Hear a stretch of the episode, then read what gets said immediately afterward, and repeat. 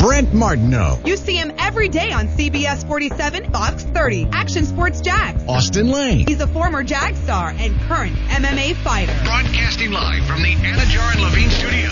This is Action Sports Jax on ESPN 690 and E ESPN690.com. The Jacksonville Jaguars preseason is officially over. And now come some of those hard decisions as the team starts to cut its roster down to 53 men and gets ready for that Kansas City game in week one. Stuart Weber here on ESPN 690 along with Austin Lane. For the next three hours, we'll be talking plenty of Jaguars. We'll talk a little college football, of course, games last night and games this weekend, and some high school football. ESPN 690 game of the week. I'll be on the call for that one a little later on tonight, along with Coach Kevin Sullivan, the Hall of Famer. We'll have that game at 7 o'clock at Fernandina Beach High School. They'll be taking on their Nassau County rivals in Yulee. Yulee will be coming to Fernandina to take on the Pirates. So uh, a lot of football to get to. Yeah, and we'll also be joined by Cecil Shorts, the third in the four o'clock hour. Uh, Cecil just recently uh, had an article that was uh, released on a website, kind of detailing Justin Blackmon a little bit, and kind of you know the rise and fall of Justin Blackmon, kind of some of the things he had to go through, and just the talent that that guy had that kind of went unrealized. So we'll have Cecil here in the four o'clock hour to kind of talk about his article a little bit. Should be a pretty good interview. Yeah, some good insight, and, and one of the reasons we we like having you here as a, a co-host is because of that that player insight that only you can provide because you guys are there. You guys are seeing what's happening inside the locker room and the inner workings of a team, and it's good to be able to express that to the people out there in in radio land listening. Yeah, absolutely. You know, I mean, that's what I try to bring to the show is I try to peel back that curtain a little bit and give the viewer just kind of a look to see what exactly happens in the locker room. You know, and it's funny because even 10 years ago, I think there was, it was a little taboo to talk about a lot of things in the locker room, right? Uh, kind of thing was like what happens in the locker room stays in the locker room. And I think you're starting to see more and more guys now come out and share stories or you're starting to see more Instagram videos or Twitter videos. So I think that those, that old school way of thinking, that old school mentality is kind of over now. And, you know, people are starting to get a real eh, inside look to what it's like to be a football player, whether it's good, bad, or indifferent. Well, of course, society has changed a great deal, and Yeah. certainly that that comes along with it. And uh, I, I thought I was the one who was here to peel back the curtain on what it's like to be a major athlete. I, No, I mean, that- hey, if you, you? want I to, guess- if, if you want to get into bowling, man, we can get into bowling. Um, a uh, championship championship match next week, nice. going for the title. Uh, exactly. There we go. I'm Pretty excited about that. What's the what's the Vegas right now uh, line saying? You guys favorites or Ooh, that's a good question. you underdogs? we, I think we might be favorites because we uh, we had a strong week in in, Okay. this, in the final week of the regular season. Big sweep. Yep. Took all the points. And by my understanding, the winner gets a T-shirt. Winner wins a T-shirt. Yes. A big Which big well, prize. mo- More importantly, bragging rights as well. The funny thing is, at the beginning of the season, everybody gets a T-shirt. Oh, so But it's like at- a pers- at the end of the year- trophy. At the end of the year, the T-shirt says "champs" on it. okay. So you know, it's- Yeah. Yeah. a little add a little font to the, it. the point is, I don't have one. I want one. there you go. That's all that matters. That's man. the key. All right, Yes. enough about that. Let's let's talk some Jacksonville Jaguars. Uh, thoughts from the game last night. Uh, Mm-hmm. I know if any fans watch the entire thing, man, you deserve a T-shirt that Well, says then give me a "champs" T-shirt, man. You watch the whole thing. Well, now- well, you're not a fan. I'm saying the fans Oh, okay. I got we, you. we have to. It's part Yeah. of our job. Yeah. Yeah. Now, did, did I watch it picture in picture in picture with uh, maybe the Clemson game and some Okay. other stuff? I did, but I still made it a habit to watch the Jaguars game, obviously, because there's a few interesting storylines. You know, I think probably the biggest talk of the town was either between Gardner Minshew or Taven Bryan. Let's go ahead and start with Gardner Minshew real quick. So, I talked about yesterday. We kind of discussed where I think he has to have. I think he he had to have a good game last night in order to solidify himself as that backup quarterback. Now, yeah, if you look at the roster right now, he's the backup quarterback, and I get that. But I think there's a little voice of uncertainty right now in that locker room uh, with that coaching staff to say, hey. If Foles go, if Foles, you know, gets hurt or something, knock on wood, if he goes down with an injury, what's the franchise of the Jaguar? What's the state of the Jaguars looking like with Gardner Minshew leading the way? And I don't think Gardner Minshew is a guy that can win you a football game. But you have to ask yourself the question: Can he lose you a football game? You know, I think last night we saw a little bit of regression. Um, he had a pick six that was called back, thankfully, to due to a penalty. But I thought he made some bad mistakes last night. And listen, they're not doing him any favors by having him roll with the twos and threes the entire time. I'm not sure exactly what he looks like when he goes with the ones in practice. You know, all I have to go off of is what I see in the preseason games. And I saw a guy that came out week one against the Ravens who struggled a little bit. I saw a guy that progressed a little bit as it went on between the Eagles and then the Dolphins. And last night I thought I, I saw some steps taken back. Now, there's a lot of drops last night. There was a lot of mental errors last night. But all things considered, if you're the Jacksonville Jaguars, Stuart, are you looking at this waiver wire right now and trying to see if there's any backup quarterbacks available that get released from different teams? I think they're always doing that, uh, certainly. And the reason you say that he's locked up that backup role is because of the fact that some cuts have already come down. Uh, and the way of social media and the way of uh, sources and things getting released and shoot players tweeting about it.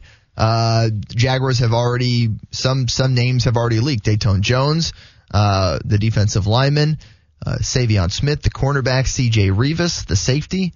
Bit of a surprise there, and Alex McGough, which is the reason why uh, you say Gardner Minshew would be the backup.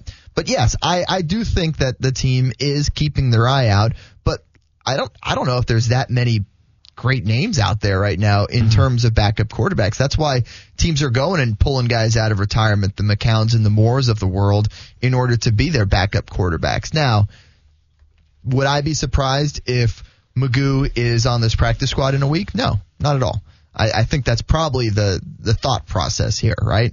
You you go with Minshew because you don't want somebody to snatch him off your practice squad because he's a draft pick of yours from this year, and then you keep McGough on on the practice squad for your own team, and you have those three guys. You got two guys you're developing to go along with Nick Foles, who, knock on wood, mm-hmm. is your guy the entire year. Yeah, and you know, with, with Gardner Minshew, he's a guy you took late in the draft. You want to develop him. You want to mold him into what you think, you know, the, the quarterback play should be. So they're definitely going to hang on to him. You know, it's listen, teams sometimes because uh, they have no other choice, they cut some of their late round picks. But Gardner Minshew being that backup quarterback, uh, but the battle basically was between him and Alex McGough. Obviously, I think the team was going to go with Gardner Minshew. So yeah, he was he was safe in that standpoint. But, you know, if you look at the free agent block right now, I mean, there's not a lot of names out there. You have Sam Bradford, who, I'll be honest, I don't want to see Sam Bradford in a Jacksonville Jaguars uniform. Um, I think the injury history is just too prevalent. Um, I think one hit could, you know, be a, a catastrophe for him. Um, he has a big injury history, so I don't want Sam Bradford. Uh, Landry Jones is an interesting name from Pittsburgh, who was the backup in Pittsburgh for a while, signs an XFL contract now. And listen, I'll be honest with you, I have no idea how those contracts work. I have no idea if you're locked into that XFL contract for a certain, for a certain amount of years, kind of like that they do in Canada, or if it's like the AAF had where you, at any time you can go join an NFL roster. I would assume that he's locked into at least a one year deal. So I think Landry Jones is off the table as well. And then, um, besides that, you know, there's nothing really out there right now. So I say you go get John Wolford. John Wolford. Assu- assuming that some moves are going to be made all around. Of course, uh, played for the Rams. Yeah. Uh, had a really good preseason, and he he's a success story from the AAF. The former Bishop Kenny Crusader, John Wolford, who uh, did very well in the AAF, has led them in touchdown passes for his time mm-hmm. uh, with the league, and then got a chance with the Rams, who, you know, they're set. They're going to go with their two guys that they have in uh, Goff and the boat. Well, and this kind of begs the question as well, though, is if you're the Jacksonville Jaguars right now, assuming Alex McGough comes back. I mean, listen, if no one takes Alex McGough off waivers, he's going to be a Jacksonville Jaguar in that practice squad. Correct. He has every right to be. And I'm actually more intrigued with him than I am in Gardner Minshew right now. I think with his ability to run, I think with his ability to hit every single pass from different angles, from different arm angles, from, you know, kind of quote unquote bad QB form when his shoulders are turned. I think he has the ability to make every single throw. I think it's just trying to harness that ability now and making him into a better quarterback. But let's be honest here. The, the guy has led two scoring drives. The other scoring drive was Nick Foles, and that's been it so far. You know, it's it's been kind of a lackluster preseason for the Jacksonville Jaguars. In so, the games.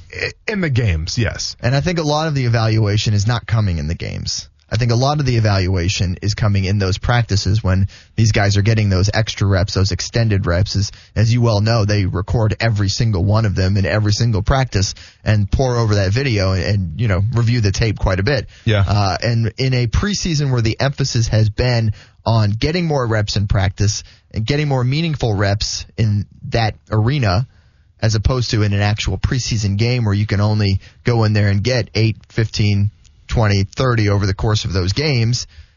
Maybe that's where most of this evaluation is coming from. And obviously we're going to evaluate what we can see, which is the game. True. But I feel like the coaching staff might be looking at it a different way. See, and I'm not in those coaches meetings. Um, you know, when I was around the game, it was always that you did your practice reps and those practice reps earned you game reps. Sure. And then they, they, they evaluate you as a player from those game reps. Now, maybe, you know, Coach Marrone has taken upon himself to evaluate more of the practice film, which maybe can make sense with a guy like Datone Jones, who I thought, in, at least in the preseason games, I thought he shined a lot. I mean, he, he had a field goal block last night. Um, he had a couple big hits a couple Took out games Cody ago. Kessler, Took yeah. out Cody Kessler. Yeah. So I thought Datone Jones, you know, had a hell of a preseason. And this was a guy who could play that three technique. I think he, he could play that big five technique. He could do a lot of things. Shoot, the guy could probably cut weight and play outside linebacker if you needed him to because he's done it before in Minnesota. So I thought that was a guy that was really versatile that I was kind of sad to see go. Um, not to say he's not going to get brought back. You know, I, I'm not sure what the contract stipulations were, but I wouldn't be surprised if the Jaguars sign him after week one again for maybe a, of a cheaper bargain. But getting back to Gardner Minshew quick. So th- this kind of begs the question. If you're the Jacksonville Jaguars and what a lot of NFL teams will do if they're kind of uncertain right now at their backup quarterback, they will you know, bring on another guy when the time comes, right? And let's go ahead and knock on wood for the third time this show. But say Nick Foles gets hurt. Well, then yeah, then maybe if you're the Jaguars, you go out and you find a backup quarterback to take uh, his spot, and then still have Gardner Minshew be the backup. My only issue with that is is that then you lose that time to build and develop into that system, right? Like if you just bring in a guy off the street, you know, for like a you know in, in, in the middle of the NFL season, you bring him up off the street. Well, he needs time to learn the playbook. You know, he needs time to learn the system and the guys that he's playing with. So I understand that standpoint too, but I feel like if there's a guy that you need to get, you get him right now just so you can build him in the system. I got good news for you, Austin. What do you got? Backup season is over. Yeah. We get to start talking about starters next week. We Mm-hmm. get to stop worrying about the third string guys, the bottom of the roster. We get to focus on the top of the roster and how they're going to match up with the Kansas City Chiefs. I am very excited about this. Chiefs, Jaguars, man, I can't wait. I mean, we're getting closer and closer, so we will continue to talk about the backups today because that's what's fresh on our mind. We've got conversations with Tyre Brady Yeah. as well as Leon Jacobs, who is not a backup but played a significant amount of snaps in that game last night. Taven Bryan as well. We got to get into a little bit as We'll kind of what I some- saw. We'll talk some Taven Bryan too, Yeah. and we'll hear from the quarterbacks Minshew and McGough, the now no longer on the Jaguars, at least for the time being. Alex McGough. All that's coming up right here on ESPN 690 on a Friday. We'll be right back. Super frustrating. Um, we didn't play well enough. I didn't play well enough. Um, so you know we're gonna take what you know things you did wrong from this and move forward. Yeah, ideally you want to score touchdowns, and when you don't, that's not ideal. You know, so um, you know you got to be. Uh, you know, now my focus is next time I get an opportunity, I'm be uh, as ready as I can be. That is Gardner Minshew. That second part after I asked him, you know, what, what's the feeling after not scoring on any of your your drives for this preseason? Uh, because he goes the entire preseason scoreless. And the Jaguars as a whole, by the way, did not score many points over the course of this entire preseason. We're back on ESPN 690. Stuart Weber along with Austin Lane. We're going to be doing a little tag team like we've done uh, yesterday. Uh, Marcel Robinson will come in at 4 o'clock and I'll jet on up to Fernandina Beach High School where the Pirates will be taking on the Hornets in a battle for Nassau County. Our ESPN 690 high school football game of the week. Going to be a whole lot of fun up there. I uh, hope you guys can join us. We will be streaming that game much like we do the radio broadcast. If you're watching right now on the streams on YouTube, Facebook, Twitter, on Brent's account, Twitch, or Mixer, because that's still a thing apparently. Shout out to Oh, Ninja. it just got started, man. Yeah, we're trying to get all that mixer money. That's it. Yeah. We're how how how much have we got? Coos, how much money have we gotten from Mixer for bumping up their numbers with our show? That he's legally obligated to tell us, probably nothing. But that he's pocketed himself, Oh, you would. Mm. Legally, I have to say zero. yeah. But dude's rocking new watches and stuff every single day. He's got a new pair of frames. Yeah, I see those frames. They're like Begs gold, to differ. gold plated. It's my new Friday thing. It's a, the Friday glasses. Friday frames. Friday frames, yeah. Friday frames. Man, I almost want to sit in front of the TV for like hours on end now and get bad eyesight just so I can participate in Friday frames, Goose. I'll see what I can do. Sorry, the non-frames portion of the broadcast will be in here uh, talking while Kuz is out there uh, doing his thing. But speaking about sitting in front of the TV last night, Okay. I'm sure the ratings for preseason game number four, Jaguars Falcons, Were amazing were because I was to- on the sideline. Well, you were on the sidelines, you did a fantastic job. Thank you. I wish they would have cut to you more. So I'm going to say, hey, I- I, don't want to point any fingers at anybody to run the production staff there, but uh, I think we needed some more Stuart Weber last night. But let me ask you this. no comment. And I get it. It's preseason, and I haven't overhyped it at all. You know, I haven't, um, I haven't jumped to conclusions on this team quite yet, just because of some preseason games. But is this probably the worst preseason run in terms of games that you've seen the Jacksonville Jaguars play? And does that say anything about it? Because I found an interesting stat today on CBS Sports. I want to share it with you real quick. Over the past 11 years, between preseason play and winning the Super Bowl, since 2008, no Super Bowl champion has finished the preseason with a losing record. Since 2008. Now, some teams have gone to the Super Bowl, but there's never been a Super Bowl champion with a losing preseason record since 2008. What about playoff teams? Because I'm really more focused on that right now. Okay, I mean, I'm just trying to shoot for the stars, yeah, man. Yeah, you shoot for the stars. Uh, I'm shooting for overtime in January. okay. That's what I'm shooting for. By the way, I just pulled up the numbers. Um, and yes, the Jaguars go winless in the preseason for the first time ever. And to answer your question, I have not seen a preseason this bad, but I have seen regular season games this bad. Yeah. Uh, that 0 and 8 start under Gus Bradley was was less than ideal. Uh, so there was a lot of games that kind of felt that way during those. Except those felt worse because you couldn't just tell yourself, "Oh, it's just the backups," because those were the starters doing that, and so that made it hurt. So I pulled up the numbers from the broadcast last night. This may surprise you. It did did okay in the ratings. Good. People were watching that game last night. Good. Uh, uh, 11.6 rating with a 19 share for the broadcast. I know those numbers seem a little random. 20. I yeah, mean, th- that means nothing to me right now. 19 share means that 19% of the people who had their TVs on were watching the game. Okay.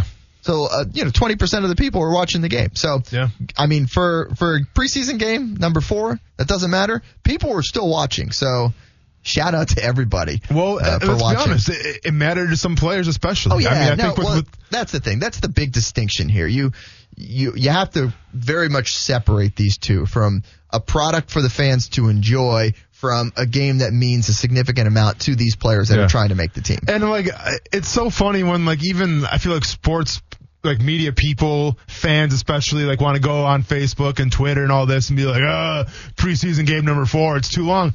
Well, you don't gotta watch it. I mean, like if you're if, if it's your job to watch then you kind of have to watch it. I mean, we want them to watch there's, th- there's worse jobs out there. Yeah. But there was plenty of other games last night to check out. I mean, Clemson was playing last night. You know, they're they're ready to make another BCS bowl Big or win. a, a BCS championship. Yeah. yeah run. So there's other options out there in case you don't want to, you know, check it out. UCF But- got a win last night. UCF dominated last first, night. First ever victory over FAMU. yeah. They'd never beat them until that game Well, there you go. in three all-time it- meetings. did it in style. Mostly when they were in Division Two back in the day. Did it in style. They and I'm did. sure we'll, we'll break down some of those college games here in a little bit. But I want to get on Taven Bryan. Yeah, let's do you it. know, I think a lot of people tuned in to see what Taven Bryan was going to do because this has kind of been the biggest story of training camp. This is a guy who has been getting chastised a lot in the media. Um, fair, or not fair. I think it's up for debate. Um, he hasn't performed to the best of his abilities. He hasn't performed, I think, a first round draft pick. I mean, that goes without saying. So the fact that he was in there late in the game, uh, last night was kind of telling what the coaching staff thinks about him too. You know, they're, they're not happy. Anytime you're a, a first round pick from last year and you're in the fourth preseason game playing big time minutes, that means that you're not doing something right. And I think last night, you know, Taven Bryan had a sack, so that was good to see. Um, he had a couple plays where he engaged the tackle or the guard and threw the guy off, sh- was shutting the blocks, which I think he's probably had the biggest problem so far in this preseason is getting off blockers. And so you saw some highlights there. Probably should have had at least one or two more sacks. The, the, there was one play, and I get it. The, the Atlanta quarterback was mobile last night. Yep. He had some wheels. Etling's a different kind of dude. He's a different kind of dude, but at the same time, you have to make that play in the backfield. Sure. You can't let him escape. So, you know, going forward now, um, does he get confidence from that game? I mean, I think so. You know, w- w- anytime you put a sack in the stat column, you're gonna have some kind of confidence going into the regular season. Um, how much playing time he'll get, we'll see as well. You know, I mean, this is a guy who was going to make the team regardless, but I'll be honest with you. I thought Day- Datone Jones played better than Taven Bryan. But it's just the fact and it's kind of the politics where if you cut Taven Bryan, you're taking that big cap hit and you just really can't afford that, especially with having to pay like Jan coming up here and other players. So I think Taven Bryan did an okay job. Thought he could did better last night, but we'll see. And that's the thing is that a lot of people will kind of use that comparison because people like Datone Jones. He's very personable, as we both have realized in interviews. Uh, I talked to him after the game on the field yesterday, and you know asked him about what it's going to be like to perform with this team. And it, it's kind of one of those things where now you look back and you're like, oh. Yeah. I mean, we had we had this nice conversation about getting to be part of this great defense and to be getting to be in that room and to contribute to this team and what they can do and and he was genuinely fired up about it. So uh, shout out by the way to Datone Jones for being a consummate professional. He was great. Oh, Uh, without a doubt, man. I mean, obviously he's been through the ringer a couple Yeah. times. He's been in the league long enough Yeah. to kind of to kind of get it. You know, yeah. he gets it. Um, absolutely. You know, obviously I've reached out to him. We had a good conversation. He, he's, you know, all things considered, he's in a pretty good state of mind right now. He's confident he's going to play again. And dude, he actually, he, he made me feel old. Cause in closing of our conversation, I don't want to detail too much, but he called me big bro. And it's funny, like w- w- when you're doing this job though, Stuart, Yeah. I think sometimes, especially with him, he, the guy seems so mature, you know, like the, the guy seems like, and he has been around for a while, but he, you know, it, it seems like you're talking to like a 35, 36 year old dude. And come to find out, I'm the big bro. I'm older than he is. So that, that kind of, you know, threw me off a little bit.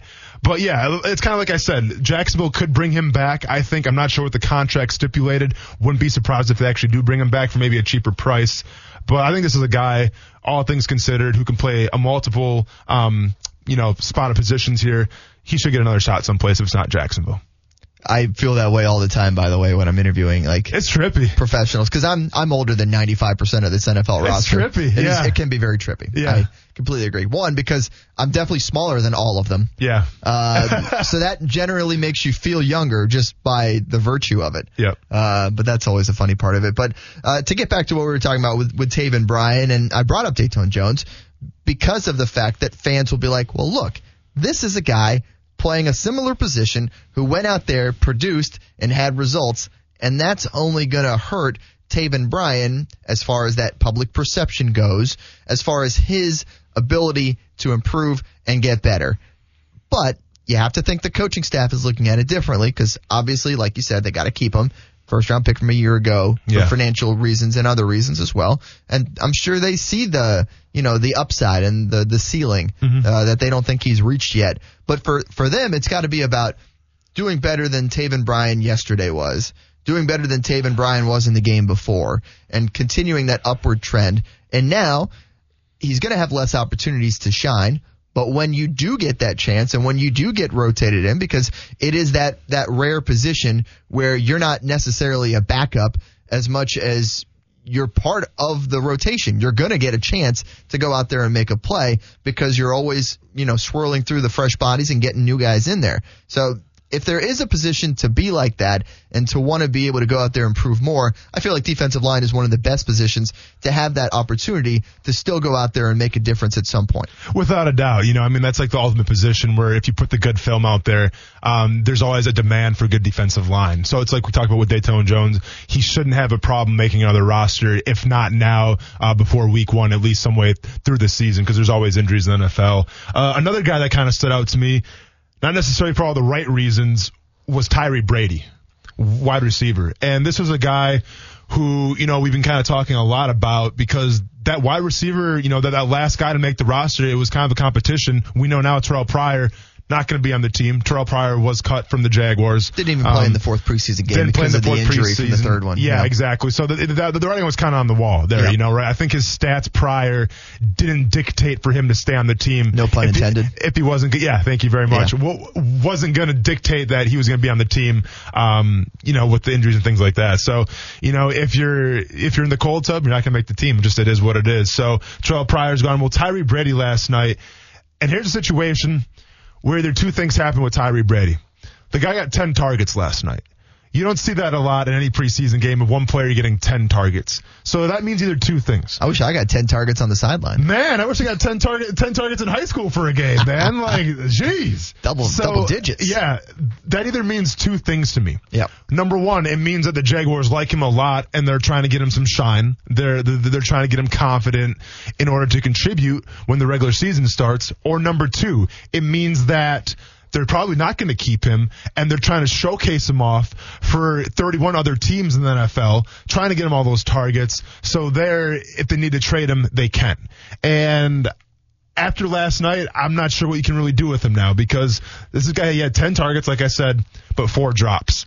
And one drop ball in a preseason game isn't a good look, let alone four drop balls. So I'm not sure what the plan is right now. I don't think they haven't really released anything yet regarding Yeah. Tyre Brady, but I think he's kind of outside looking in right now to make that Jaguars team. Yeah, most of the cuts will officially come tomorrow. They they mm-hmm. officially put them out on Saturday. Usually is kind of that that timeline for the Jaguars to do that. So I actually spoke with Tyre before and after the game. We'll get to after the game in just a second, but before the game, it, it was it was a good conversation with him, and he was excited about getting a chance to be in man coverage as much as possible because he said, "Hey."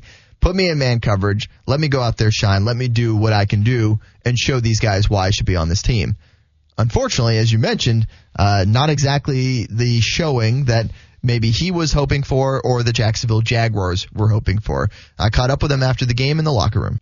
Here with Jaguars wide receiver Tyre Brady. Uh, Tyre, we talked during the week about the importance of this game. Uh, you could kind of tell from the offense that they were trying to get you those opportunities. How do you think you did out there? Uh, you know, I had like two drops on me. You know, uh, one before half that I could have made that play, and the other, you know, it's just, just some mistakes on offense, but uh, overall, hmm now that you had a chance to kind of play in that, that fourth game environment where you know so much is on the line, what what was that feeling like? What was it like uh, being out there and knowing so much was on the line? yeah, I mean, it was just football at the end of the day. You know, you just got to always make your plays count. So, I mean, that's football, no matter what situation it is. Over the course of this whole preseason, are you happy with kind of everything you put on tape and been able to, to show this coaching staff and the entire NFL? Oh yeah, definitely. You know, I'm happy with what I put on film out here. You know, I put on film a lot of things, and I'm happy about that. Mhm. That is Tyre Brady, Jaguars wide receiver. All right, so that was the conversation with Tyre after the game. So I'll ask you this: Austin, does he make the team? I don't think so. You know, uh, and I think you could kind of tell in the interview a little bit. He knew he had a rough game. Um, practice squad perhaps, but I don't see him making the team. I don't think, especially after last night. And listen, it's funny because we talk about how preseason game four doesn't matter, right? Yep. We say, ah, it's more for special teams guys and that's about it. Yep. Well, I think if you have 10 targets and four drops, that can cost you. So I, I don't think so. Your opinion. I would agree. I would, Yeah. I would go along the same lines, and I would have to think that things are looking good for a guy like C.J. Board, who, Absolutely. who's the opposite way. He didn't get hardly any action in the game. I saw him on the sideline a lot, just holding his helmet, ready to go in if he had to, but uh, kind of giving off that sense that maybe the team already knew what they had in C.J. Board, and they were happy with that. So they wouldn't have to worry about it, wouldn't have to put him out there and put him in these situations to see what he could do. Uh, Gardner Minshew was effusive in his praise about C.J. Board uh, in our production meetings earlier this week. Uh, just really liking the skills he possessed, his ability to take the top off a defense and just go. So, uh, C.J. Board, maybe on the good side, Tyre Brady, maybe on the bad side. All these cuts will come over the next 24, 48 hours or so. Everything will be revealed and we'll have a 53 man roster for now. Yeah. Who knows what happens with the other 31 teams? Because then maybe you pluck a couple guys and swap them out for the guys that earned spots in this game. So uh, it's really a, a part of the roster that's very much in flux for this time of year. Tay Hayes, it's just been announced that Tay Hayes has been released. A guy that had an interception in the preseason um, was kind of on the you know the, the bubble spot to make the corner position. Tay Hayes is now gone. Also, there's some Jake Ryan news coming up from Ian Rapoport. We should probably get go over uh, during the next segment of what it kind of means to the Jaguars now and that whole linebacking group. Yeah, we'll talk about that, and we'll actually hear from one of those linebackers, Leon Jacobs. That's coming up next, right here on ESPN 690. It is disappointing when you go out there on a night like tonight and you're you're trying to you're trying to pull, you know, for guys to really go out there and play well. Um, and you know it's a tough situation. And some guys, you know, they rely on other people around them to play well too. You know, so that's always a tough thing to, to try to to try to look at and evaluate. But you know, I mean, from you know not keeping the quarterback in the pocket to giving up runs to you know giving up big plays on third down to not creating plays on offense to dropping the football, um, it, it's not good enough. As the Jaguars head coach Doug Marrone speaking after a 31 to 12 loss to the Atlanta Falcons to wrap up the 2019 preseason. Thankfully, it's over. Mm-hmm. Stuart Weber here along with Austin Lane on ESPN 690. Plenty of Jaguars discussion. One final day to talk about the preseason before on Monday it's time to start talking about the regular season. Yeah, unfortunately, Monday we're not going to be here because it is. Oh yeah, Labor people have Day. Mondays off. Yeah. I- remember we talked about this yesterday? Hey, I was all for coming in here, man. I want to talk wrestling. Yeah. We can break down the Chiefs a little bit. Yeah. I was all for it. Yeah. But And depending on how it goes, I mean, it might not be till like Thursday. That's fine. Yeah, Yeah. as uh, as folks surely know, uh, there is a storm a coming, um, heading its way towards the state of Florida, uh, Hurricane Dorian, and uh, we'll certainly have a, another update on that, like we did yesterday. I don't know if we'll get both Bachman and Burge for a little tag team action, a little two v two match. Who do you got there, by the way, Austin? You and me versus Bachman and Burge, In what? tag team In what? In wrestling, obviously. Oh, come on. what do you mean? in come on. Well, I don't know. Not- you talking about in- two on two basketball, I don't know what you're talking about, in man. any- in any Hey. sport. How about in any sport? That's what I'm saying, man. In what? That's It how confident I am. Look, it doesn't matter. It doesn't matter yeah. in what. I don't know. Maybe like Professional, playing- I don't know. Professional newscasting, they playing might beat us. Uno, they might beat me because it's the kind of the you know the draw of the cards. But Okay. anything physical, I like my chances. Just saying. All right, me too. And, and I, I get it. Burge is, a, Burge is a Midwest guy. You know, he's They from. both uh, are, yeah. They They're- both they're are. both yeah. big Hawkeye fans. Don't don't Yeah. ever knock the you know that whole Midwest culture. I was born Sure. in it. I was raised in it. I was Right. enshrined in it. Yeah. So I respect it, but size and athleticism seems to be in my favor. With all due respect to Burge. Why did that feel Bachman. like like the speech Bane gives Batman at one point? Hey, I'm not gonna lie. That's where I got it from. Actually, Yeah, when the when the lights go out, I yeah, was born in it. I was born in it. Yeah. molded by it. I didn't see the light till I was a man. But that time it was blinding. Yeah. Maybe maybe Bane should do the, the happy hour horn today. We'll, we'll see what we'll I, see. I like that. I like that a lot. we'll see what happens, man. Really test my range a little bit. I'm. I will be listening in for that. Okay, check it out. Yeah, I definitely will. Uh, as mentioned, as I was saying though, those guys will probably pop up and give us a little uh, update on what's happening in the area. Our Action News Jax uh, timeout. I don't know Yeah. what Brent calls that. He's got a fancy name for it. TV timeout. TV, TV timeout. timeout. There it is. I knew I was I was in the ballpark. Uh, to use another sports euphemism. Anyhow, uh, so we will not talk about Hurricane Dorian for a minute, even though uh, it's coming, and it will affect our schedule next week for our listeners. So uh, you'll get some ESPN national programming definitely on Monday. Yeah, just kind of stay Um, tuned, I guess. TBD. Yeah, just stay on the social media channels. We'll keep you up to date. Uh, Twitter, Facebook, everywhere. We'll have all those updates. Kuz will be bagging sand and putting it outside buildings to keep them from flooding. So I was supposed to do that today, and yeah, didn't. you were, weren't you? I feel horrible. you should. Like it's everyone's like, hey, we're all pitching in, and almost like, yeah, well, I got you know, I'm interviewing a, a an artist, so you guys go do that, and I'll catch up afterwards. And the interview went long, and then I'm like seeing like everybody in the building was out there doing it, and I was just like, nice, Do you guys got all your water taken care of? nah. Because we do at the Lane House. Kind of upset me a little bit. Did you go? Did you go fight people? about to get a phone call. No, I'm about to get a phone call though. If I talk any more bad about my wife, uh, no, because we, you know, I mean, we have like a giant filtration, like um, what do you call it? It's not like a thermos, Brita? but yeah, it's a Brita, but it's like a giant one. It, it can hold like three gallons. Nice. Thing's like heavy duty. Yeah. So we have that. And then we made it a habit to go on Amazon.com, pick up some water off there. Sure. And then my wife saw um, a sale for water at I think Publix, uh, two for seven. So we got two 24 things of water. I have never seen my son drink water his entire life, so I'm not worried about him. Um, me, you know, I mean, you see this bad boy here. Yeah, this, is, no, this giant. 64 ounces. That's a lot. It can annoy some people, uh, but I think we'll be all right. You know, I mean, if worse comes to worse, we'll just fill up the bathtub tonight, and then we'll just filter that water through the Brita, and we'll be good to go. Now you're talking like a true Floridian. I am, man. You're learning our ways. I was gr- I was molded by it, Yeah. raised in it. I was raised in it. yeah. I grew up in South Florida, so the the prospect of hurricanes and tropical storms is nothing new for me. But I, I know it's very important for people to stay alert, stay safe, have a plan, and watch the news. and have the Action Sports Jax, Action News Jax app. You got that right. Yeah. The news and the weather Where do you apps. get an Action Sports uh, Action Sports Jax app? We could we well, could if we it get work. that, then we have to populate it, and we Yeah, have to do work That just for it. What do you mean we have to do work? work. We have to do work it's not for my it. job. I'm just saying someone should Well, come up yeah, prepared. that- Yeah, you know who that would land on? I was gonna say, Hey, say. Coos, it's all good, man. Whenever someone says, "Well, that's not my job," that's like Coos and me, who are the ones who end up You're having not to do in that. charge of, in TV, of creating TV apps. side. Okay, TV no, this, I'm side, I have to populate side. stuff on the web quite okay. often. Okay, I'm saying just for the radio side. You don't understand because then if we have an app, they're going to mandate that we have to do a certain amount of stuff on it, and yeah, yes, that good. comes that comes I like my it. way. Coos, I, I'm trying to push you. Okay, the preseason's over now. All it's the regular all right. season of ESPN 690. I'm ready. We got the NFL season coming up. Get your mind right. All right, All right, just kidding, dude. our mind is right. But I'm not though. We'll go back to some Jaguars discussion. Well, let's get into some let's cuts here and everything Yeah, let's quick. talk uh, talk a few of the names that have come down on the Twitter. So none of these officially official, but at this point, per league sources, Mm-hmm.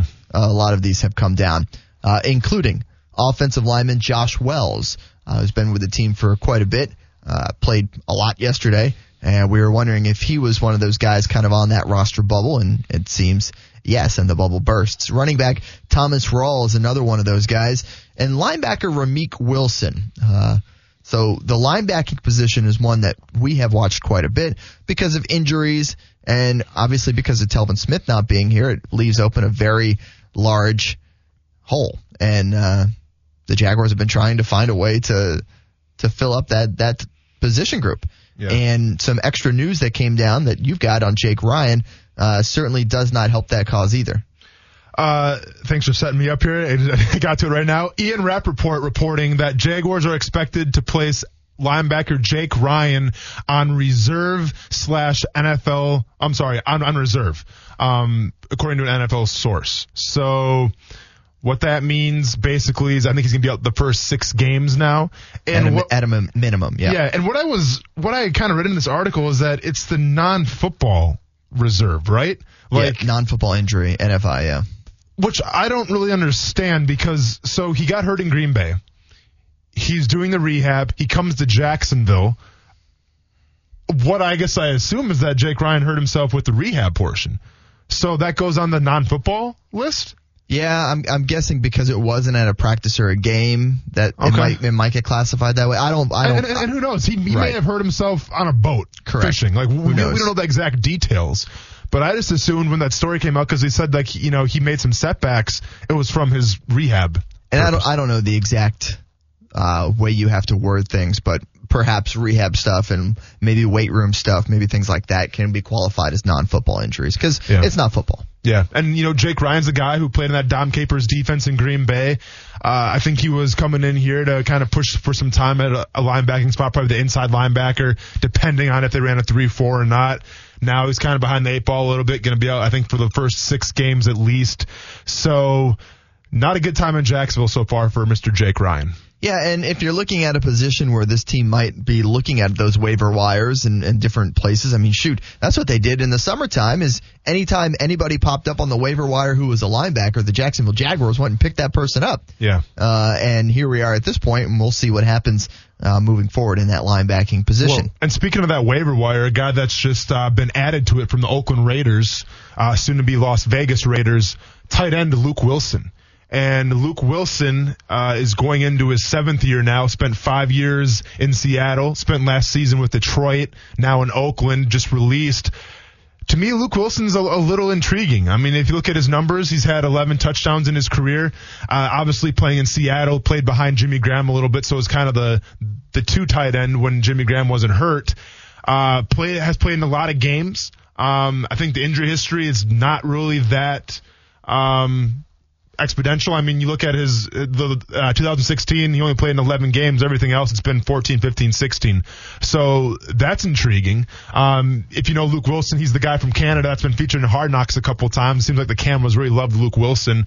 So I'm curious to see if he's worth going after. You know, I mean, we don't know right now where Josh Oliver stands. Is he going to be ready week one against the Kansas City Chiefs? Is Geoff Swaim going to be ready week one uh, for the Kansas City Chiefs? Right now, we have James O'Shaughnessy and Ben Koyack, and those are your two starting tight ends. So we'll see what happens there. I think Luke Wilson is at least an intriguing prospect because all things considered, I'd probably take Luke Wilson over O'Shaughnessy or Koyack right now. Let's circle back now to uh, Leon Jacobs. Had a chance to talk with the Jaguars linebacker after the game yesterday. His thoughts on preseason game number four. Here with Jaguars linebacker Leon Jacobs. Got to play a lot yeah. tonight. Uh, how helpful is that for you? A lot of the guys who are playing tonight fighting for roster spots. Mm-hmm. I feel pretty confident that you're one of those guys that, that has a solid place on this team, mm-hmm. and we're able to get a lot of good work, a lot of good effort, and a lot of stuff that can kind of help you get better down the road. Yeah, I think today was good, just getting my confidence up. Um, obviously, ended last year getting hurt, so the past four games, you know, just been trying to get back to where I was last year, and I was able to rush some some downs today too, so it was good. I did see that. You got the flash in the backfield a little bit. Was that fun? Did you enjoy that that kind of uh, part of the, the job where you got to get after the QB a little bit? Oh yeah, um, I did that in college too. So you know, just to be able to do it on this stage is a blessing. I think the coaches for letting me do that. So. I know the the linebacking position is one that we've kind of kept an eye on, just with the different injuries that have occurred. How do you mm-hmm. kind of assess your group as you guys head into the game against Kansas City? Yeah, I think um, obviously the cliche thing is one one man goes down, and the man comes up. They Najee did a good job. You know, when Q went down, he assumed that Will row. And then Myles did a good job being in leadership. You know, with Telvin out this year, he's got the group together, and everybody's just been doing their part you hate to, to look at it as a positive, but it can be turned into a positive if, if you look at it that way to mm-hmm. where some of these younger guys were, were able to get some of that seasoning because of the injuries and mm-hmm. because of the fact that Myles was really limited to the one game. Yeah, uh, I thought um, Joe did a good job, you know, Connor, Ramik, DJ, and obviously they're not young guys, but, you know, they stepped up as their first year in the system and they did a pretty good job. And I'll leave you with this. Uh, where's the excitement level at now that now that you guys can move on mm-hmm. into the ones that uh, that start to count the the real NFL games starting with the Chiefs? Oh, it's really exciting. You know, to get the best one of the best offenses in the NFL. You know, they're coming to your house. It's gonna be a good game. All right, that is Leon Jacobs, Jaguars linebacker. Thank you. So, Leon, interesting there talking a little bit about how he was excited about getting to rush the quarterback some. Oh yeah, because some, some, of those different looks. Because you know three four defense. We've yeah. been talking about it for a while now. Mm. Yeah, the fact and we kind of teased this a little bit yesterday, and depending on how much Leon Jacobs played in preseason game number four, I think kind of shows number one how much confidence they have in Josh Allen, and number two the type of defense that they're going to run going forward now. And you know, Leon Jacobs, I think, played into the, I mean, for the first half for sure. I'm not sure he played in the third quarter or not. I didn't really see his name a lot. But um, I think you know I think they like Josh Allen right now at that strong side spot. And Leon Jacobs, last year rookie from the Wisconsin Badgers, a late round draft pick, uh, is kind of now on the outside looking in a little bit, playing in his uh, preseason game number four. So it's kind of telling where the defense is going from here. All right, that was Leon Jacobs and a good amount of Jaguars talk there. More Jaguars talk uh, coming up in the next hour, but yeah. without me. I will be leaving. Yeah, we'll be joined by Cecil Shorts here in a, in a couple minutes to talk about his uh, Justin Blackmon um, story that he wrote. But we can hear you tonight cover yeah. some high school football. That's right. We'll uh, we'll have the the broadcast for our game of the week. It's Yulee at Fernandina Beach. Hornets, Pirates, head to head. Nassau County battle. It's going to be a lot of fun. Uh, Kevin Sullivan and myself will be calling that game tonight, 7 o'clock right here on ESPN 690. Hope you guys can join us for that and the Friday Night Blitz at 10:30 on Fox 30. But Marcel Robinson's coming in next. He will join you for the next hour. Yep. As I drive in traffic and storms. So good, good luck, man. Stay safe, stay dry, and stay casual. All right. All right that's the all plan. Right. ESPN 690. We'll be right back. Welcome back to ESPN 690. Don't be part of the conversation. Feel free to chime in here at star star 690. You talk some Jaguars, bigger picture things in the NFL, or uh, maybe some wrestling. We got some wrestling on this weekend too. Also, check us out on our platforms. We're on Facebook, Twitch, Twitter, YouTube, Mixer. I think I nailed them all. Coos, I missed Facebook. one. I always miss one. Facebook it is. The low hanging fruit. The low hanging fruit, the easiest one. My first uh, glimpse of social media, and I missed it. It's brand new and all, you know. Yeah, yeah, I know. It's been around for I don't know since I was in high school. It is what it is. But speaking of conversation, we're joined now by a gentleman who Jaguars fans should remember. Six-year NFL vet with the Texans, Tampa Bay Buccaneers, and of course your Jacksonville Jaguars, Mr. Cecil Short. Cecil, what's going on, man? What's up, fellas? How y'all doing today? Doing good. And also we're joined by Action Sports Jax's Marcel Robinson, who took it upon himself to be part of this interview today. Absolutely. That's my guy. Mount Union in the house. What's up? What's up, brother? Hey, are you still an Oklahoma City fan? I, I am. I am. I am.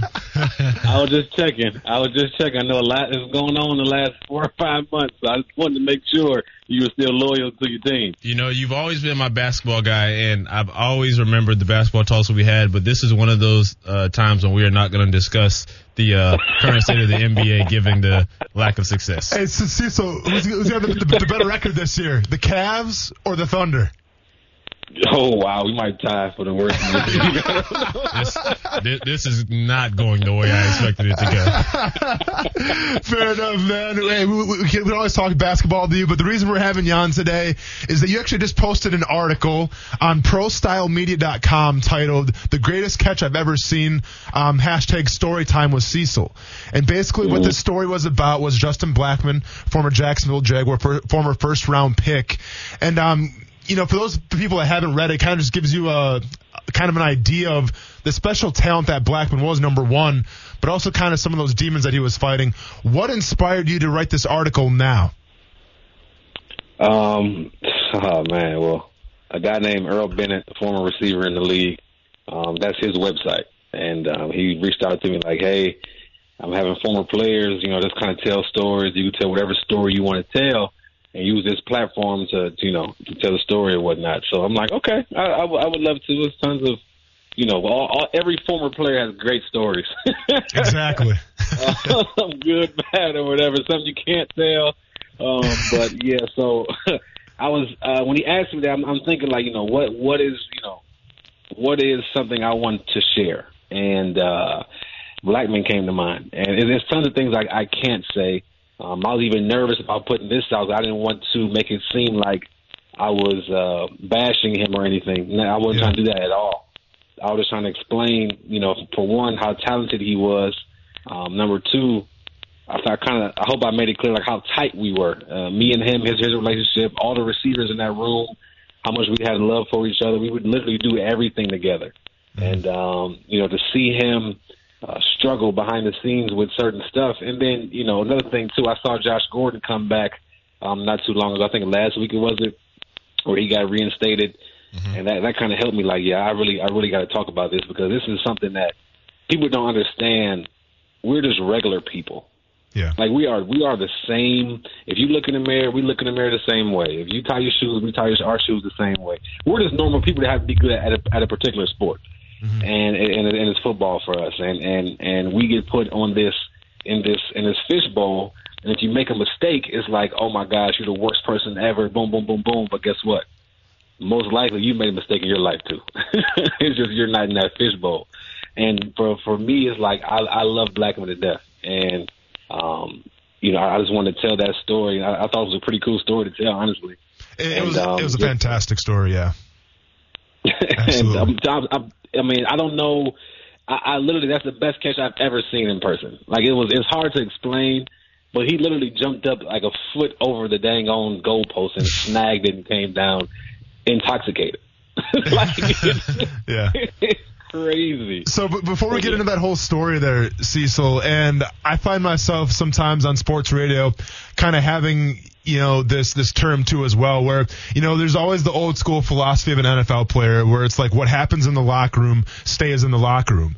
Uh, did you feel a lot of hesitation to really tell the story because I mean you really you know peeling back the curtain on some pretty serious stuff here and especially you know kind of putting your teammate out there in the in the limelight. I mean was there a lot of hesitation to this or did you just feel like you wanted to release this as a way um, for NFL players to better relate to other people? Yeah, I, I struggled. I struggled. I wrote it and then I deleted it, and then I wrote it again, and I'm like, I told Earl, like Earl, I don't know if I want to do this. Like I, I don't know if I want to mention his name because I wrote one. I wrote one. Uh, the first one I wrote, I wrote, and I didn't mention his name, but it wasn't coming off right. And I'm not. I'm not an experienced writer yet, so I'm still working on that. Um, and then I wrote it again. I'm like, just forget it. Like I, this, this is the truth. I, I still held some things back, um, but this is a story that I feel like people need to hear, and people need to understand. Like you know, what he battled with is not who he is, but that that's that's that's real life. Like we all battle with something, whether it's it's you know alcohol and drugs or eating too much, whatever the case may be. We all battle with something, and for him, that's just what it was. I saw it firsthand, so I thought it was a story I needed to share. And um, yeah, man, but it was it was a battle. I, I didn't know until the last minute, like if, if I really wanted to do this.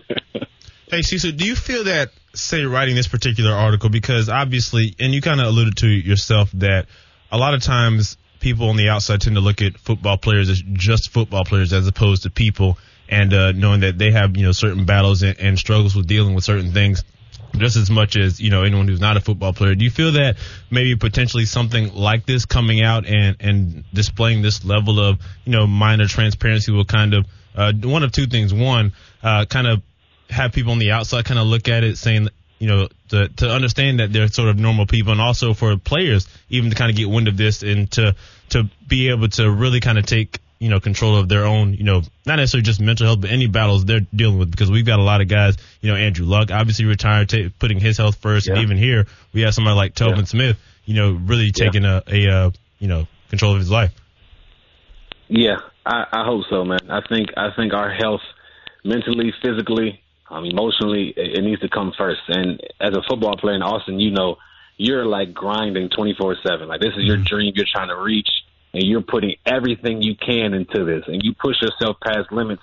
We're probably not supposed to push ourselves past, or you know, push ourselves to, um, to, to be honest. And it's it's grueling. It's grueling not only uh, physically but mentally, and, and it can really mess you up in the head and lead you to do things like drugs, like alcohol, like other things that can you know lead you to things you should probably you most likely shouldn't be doing, or make or make those things dependent.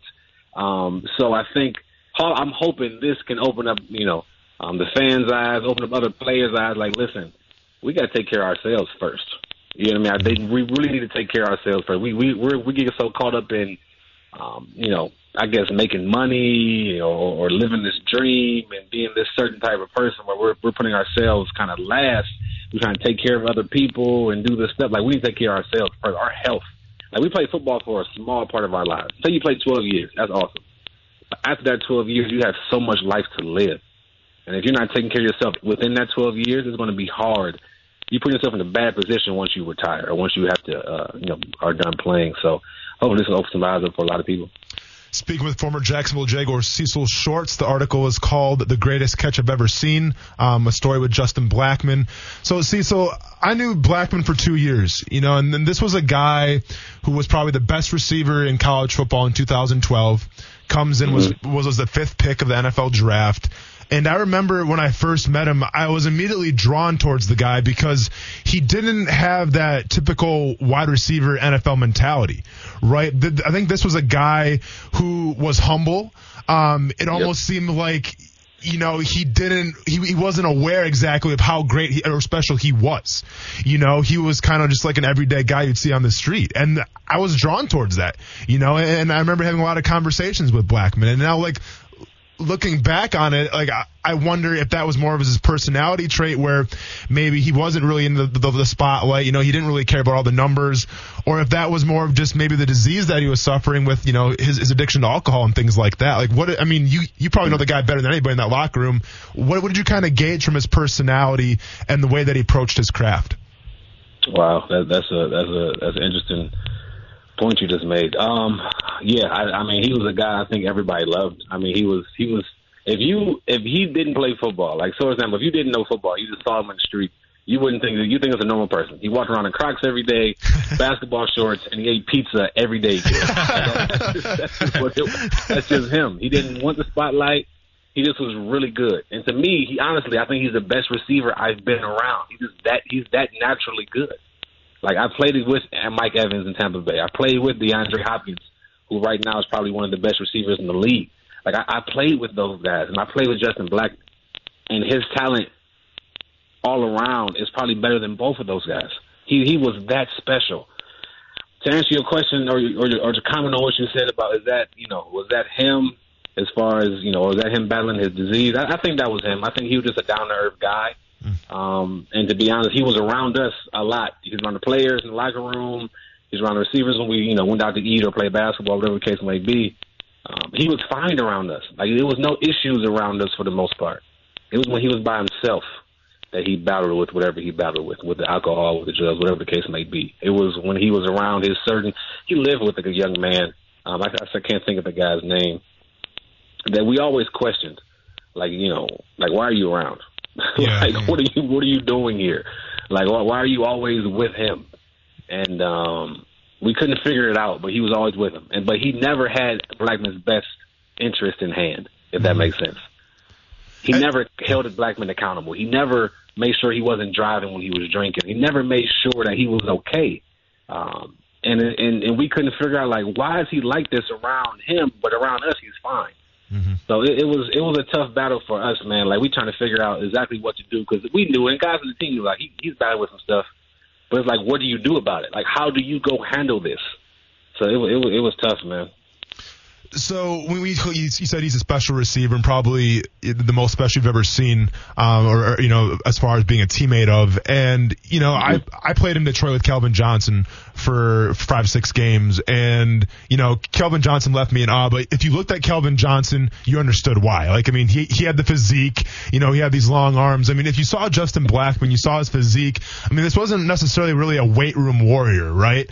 But as soon as as soon I mean being truthful, I mean you know what I'm talking about. Like if, if you saw him on the Oh, beach, absolutely. you, you wouldn't think like, oh, this is a certified bona fide NFL wide receiver. You know, like he, he, he wasn't cut or anything like that. But as soon as he got on the field, that, that all clicked. And Cecil, you know better than anybody, man. You played the position. What was it that made Justin Blackmon so special as a receiver in terms of just his physical gifts, or what was it exactly? Uh, he had a knack to get open, man. He understood. It's, it's some people that you know they work hard as heck to get where they are, and there's some people that just God just blessed with the ability to play a game. And I think Blackmon was one of those guys that just he was just blessed with the ability to play this game at a high level. And um, he his his ability to because I mean I'll never forget when we first drafted him, 2012. He comes to practice. I'm like he don't look that good. I'm like he drafted him top five. I'm like Sizing uh, him he up. don't look that good.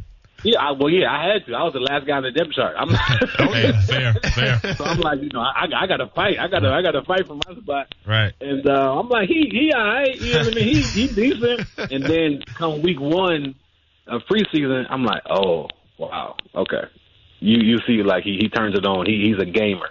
Um, he, he's fast on the field. He, he has incredible hands.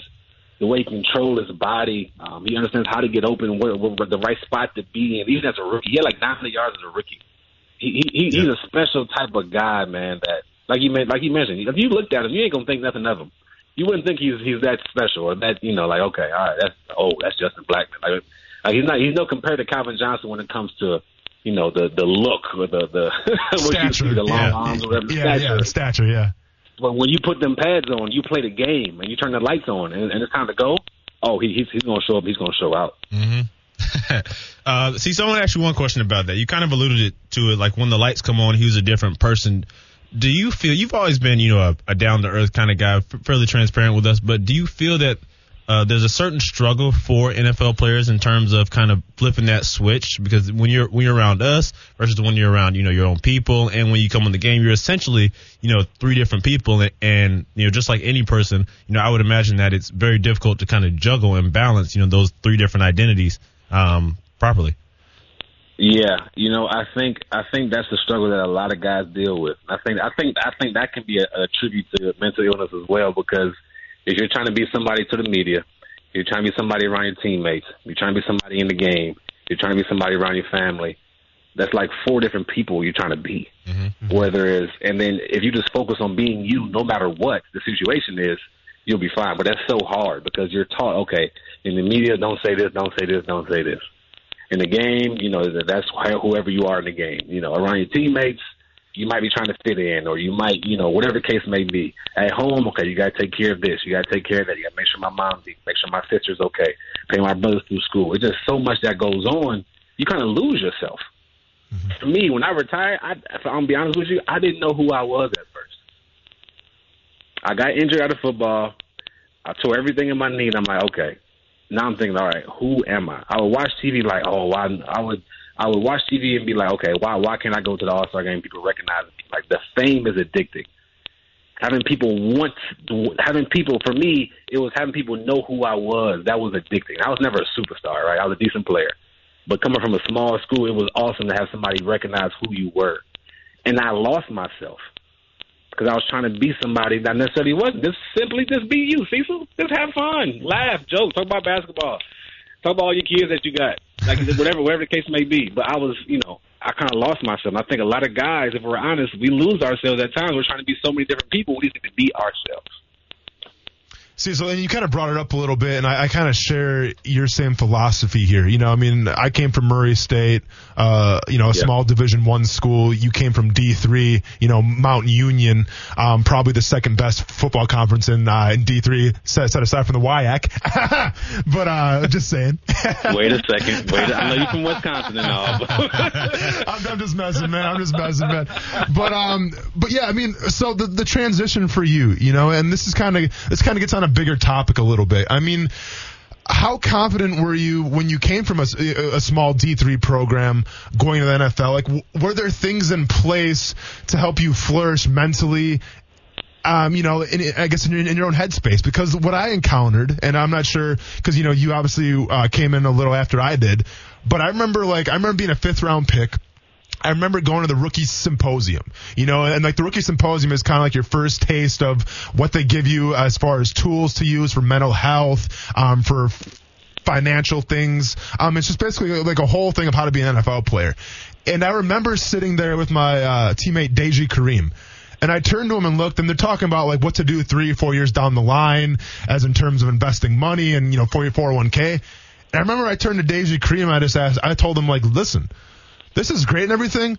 I'm just trying to make a football team right now. I don't have time to worry about my future. I don't have time to, you know, really worry about the the outlets for mental health and everything because I'm just trying to make a football team. You know, like this is the springtime. We're starting training camp pretty soon, and I'm kind of in over my head. Did you kind of feel that same way, Cecil, or did the symposium kind of have a different outlook for you? Oh no! Oh, see, I feel the exact same way you felt. Um, and then for what was worse is I came into the lockout year, so the Oh, symposium man. wasn't the symposium wasn't like in set in stone. So at first they're like, okay, it's gonna be no symposium. Then like, okay, no, we're gonna have a symposium. So I couldn't make it out there. So I had no advice on how to handle things financially. I had no advice on what to look for or, or how to handle things mentally. I had no clue coming into this situation in Jacksonville. I just literally showed up the day of camp, like, all right, let's let's do this. And my eyes were wide open. Oh my gosh, that right there is Jack Del Rio. that's Eric Gerard. Oh, that's Maurice Jones. Like that's crazy. I'm sitting there wide eyed and and like like you mentioned, I'm trying to learn this fat playbook. I'm trying to focus on making the team. Like I'm trying to focus on doing what I got to do. I'm not worried about everything else. So I wasn't prepared at all. And then even if I was prepared, I'm 22 years old. Just got drafted fourth round. And it, okay, say say during the season, you know how during the season they come in, the NFLPA guys they come in, they talk to you. How many guys are paying attention? How many guys are actually focused on what's going on? You just got done with practice. You're tired. You're ready to go home. You got your mind elsewhere. Most of the veterans, Rashean Mathis, uh, Brad Meester, Daryl Smith, those guys are, are are paying attention. They understand, but they've been around long enough. Yeah. For the rookies, for the first year, second year, even third year guys, it's like, yo, I ain't got time to think about that. I got to think about right now. So I think the NFL got to find ways to reach the younger population earlier. If it's pulling them aside, okay, symposium is good. Coming during the season, that's good. You got to be intentional about talking to these younger players.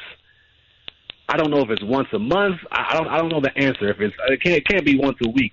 But they have enough money and enough resources to figure out how to reach these guys and reach them ASAP. Because you're wasting our lives. You're wasting our time if you're not trying to go go over and beyond for us.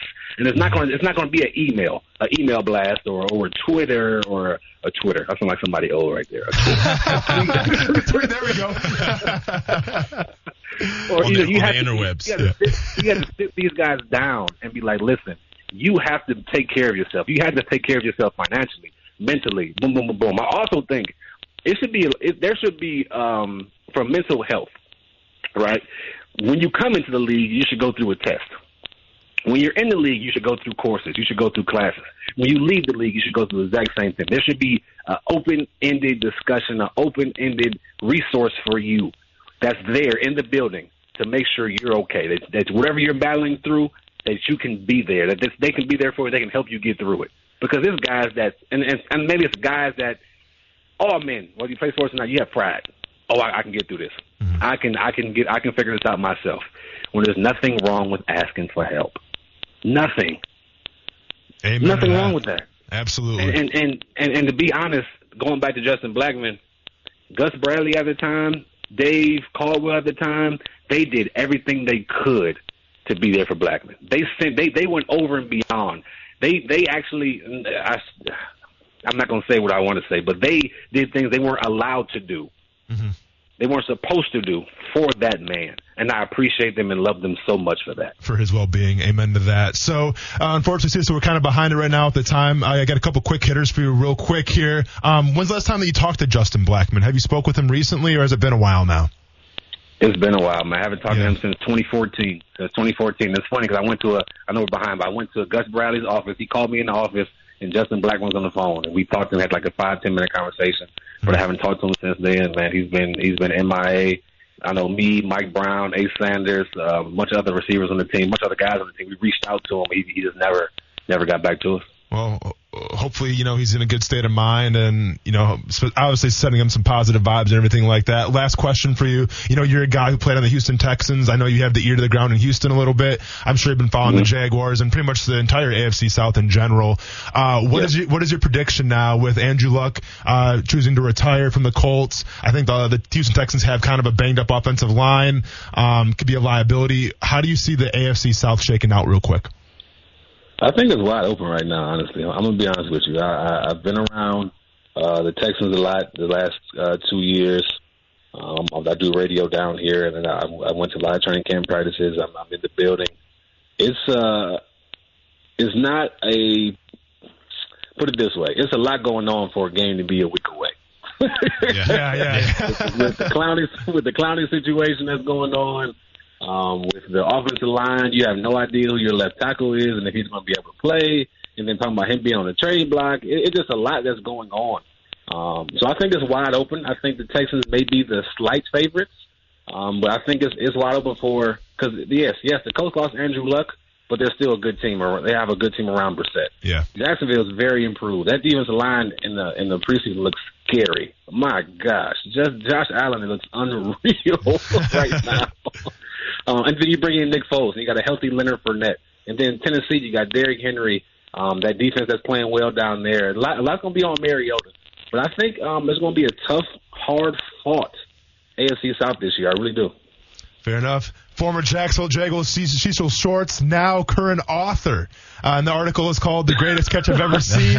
Story time with Cecil uh, at ProStyleMedia.com. Cecil, man, just, you know, I, I'm proud of you, dude. It, it's, it was great to read that article. If you haven't checked it out, anybody listening, I definitely guarantee you're not going to be disappointed to check that article out. And um, Cecil, man, you already know what's up. It, it, it's always an open door policy for you, man. Anytime you want to come on the show and just spit a little bit, you're more than welcome to. Hey, I appreciate it, Austin, man. Good, good, good, good talking to you, Marcel. Absolutely, man. You uh, take care of the kids and the family, man. Tell them we said, hey, you're on like what, kid number seven, eight? You got like a full starting five and a backup building up over there.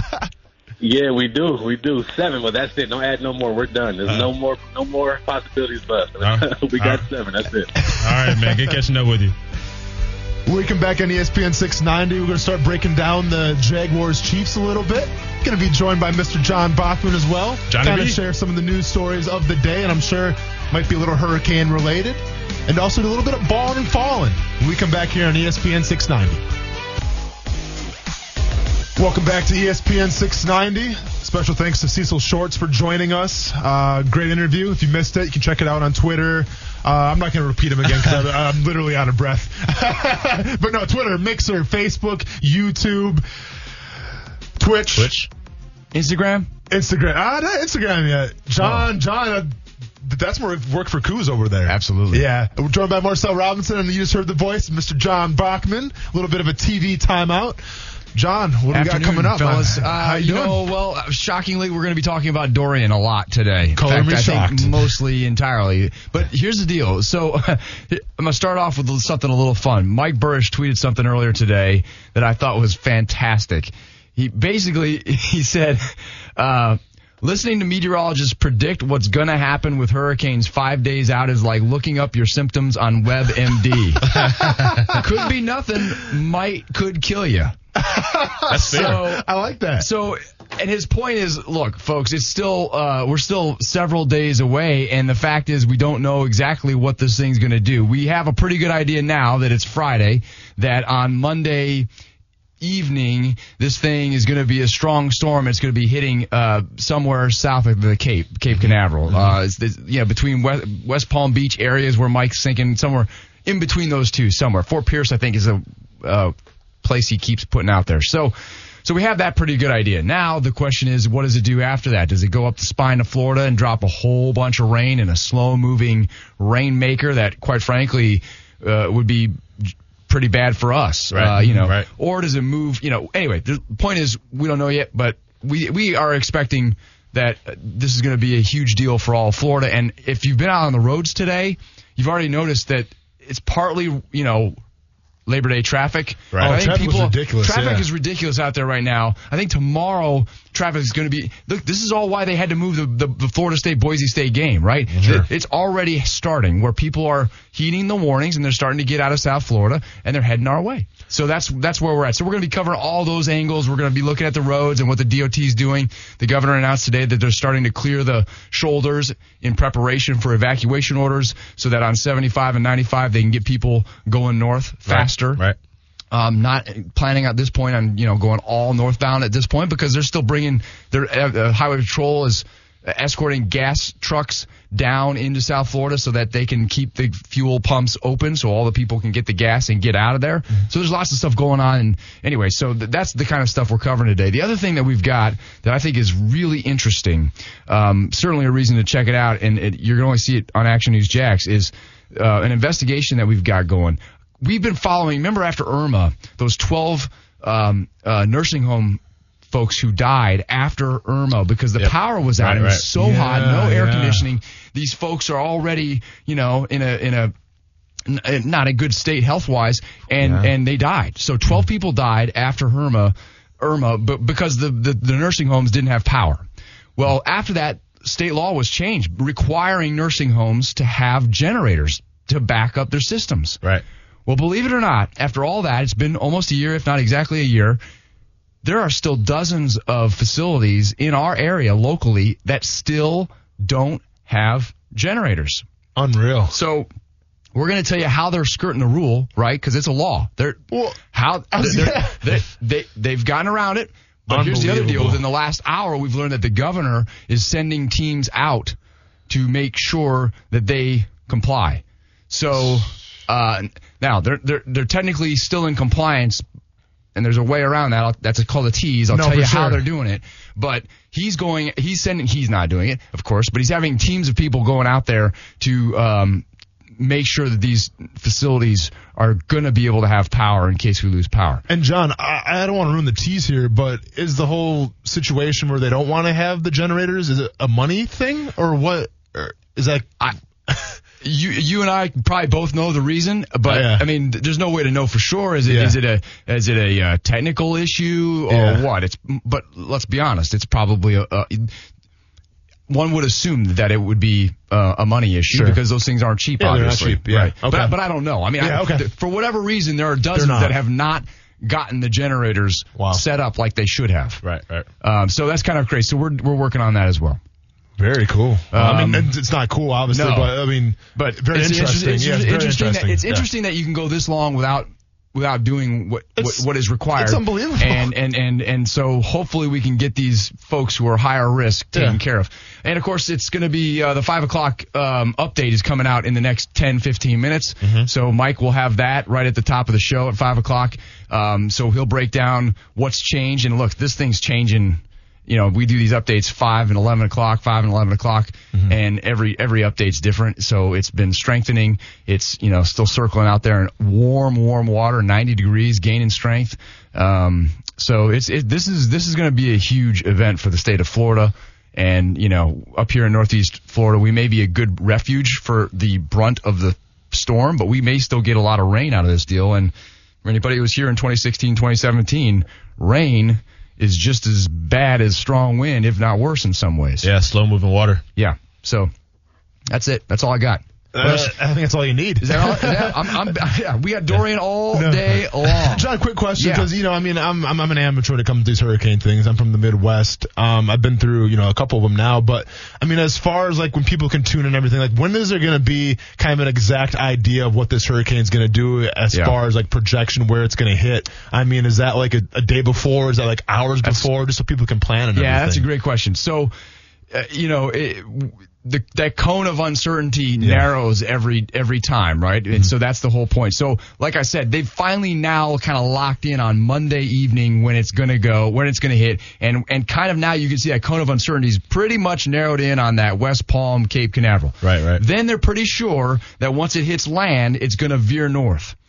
What they still don't know at this point is is it, it, most of the models have it basically going up Florida's spine, right, right, Right. along The Gulf just- Stream, right? It's uh oh now you're testing my meteorological knowledge. I But see Marcel. th- th- we call it Put that Florida spine because in, man. basically Florida spine, the highest point in Florida, which Right, is probably right. what five or six feet above sea level. But Yeah. anyway, you know, and then and then it either goes to the Gulf or it goes to the Atlantic. So it's gonna it's gonna more or less follow the spine. Uh, That's what most of the models say, going north. But there are outlying models that show it going, you know, farther west, maybe up the west coast of Florida, or maybe even out into the Gulf, which would probably be really not a very good situation for a lot of folks. yeah. But um, or going up the east coast. And that also would not be very good for us because then you're starting to talk about even more water. I mean, bottom line is we're going to have a water event in Northeast Florida. Yeah. Because we've got a high high tide, so we've already got more water coming up in into the St. Johns right now anyway. Then you're going to have the Northeast and the and the wind bringing even more water in, and that doesn't even account for any of the rain that's going to be falling. Right. And we're talking about rain today that we've already had, which has nothing to do with the storm. And then you're going to have, you know, there's been numbers thrown around where, you know, there's going to be as much as 20 inches of rain with this thing coming. And, and it may be more, maybe less, but we're going to have a lot of rain coming with it as well. So uh, I think, you know, like, you you hear about the Black Creek in Clay County was really problematic with Irma. Um, I think there's a lot of concern that that could be a problem again. We saw Riverside, San Marco flooded out in parts um, with Irma as well. And downtown too, right? Well, that, yeah, and, and that's that's what I right where right where the St. John's kind of makes that hard right angle or yep. left angle, depending on which way you're going. Um, that that's a problem area, and and it could be again. We don't know for sure, but um, you know, getting back to sports, I think you know as we look at this thing, we look at all the traffic that's starting to build today, and and especially tomorrow. I, I you know, it, it was hard to make that call because of the economic impact on on our city. But the reality is, if, if the traffic is what we expect it to be tomorrow, it, it, you have to say it was the right call for safety. And as I said, I think maybe yesterday, Uh, you know, a lot of these folks are going to be staying in Jacksonville because it does seem like a fairly close, reasonably close, and reasonably safe place to hole up Right, during right. this storm. So Yeah.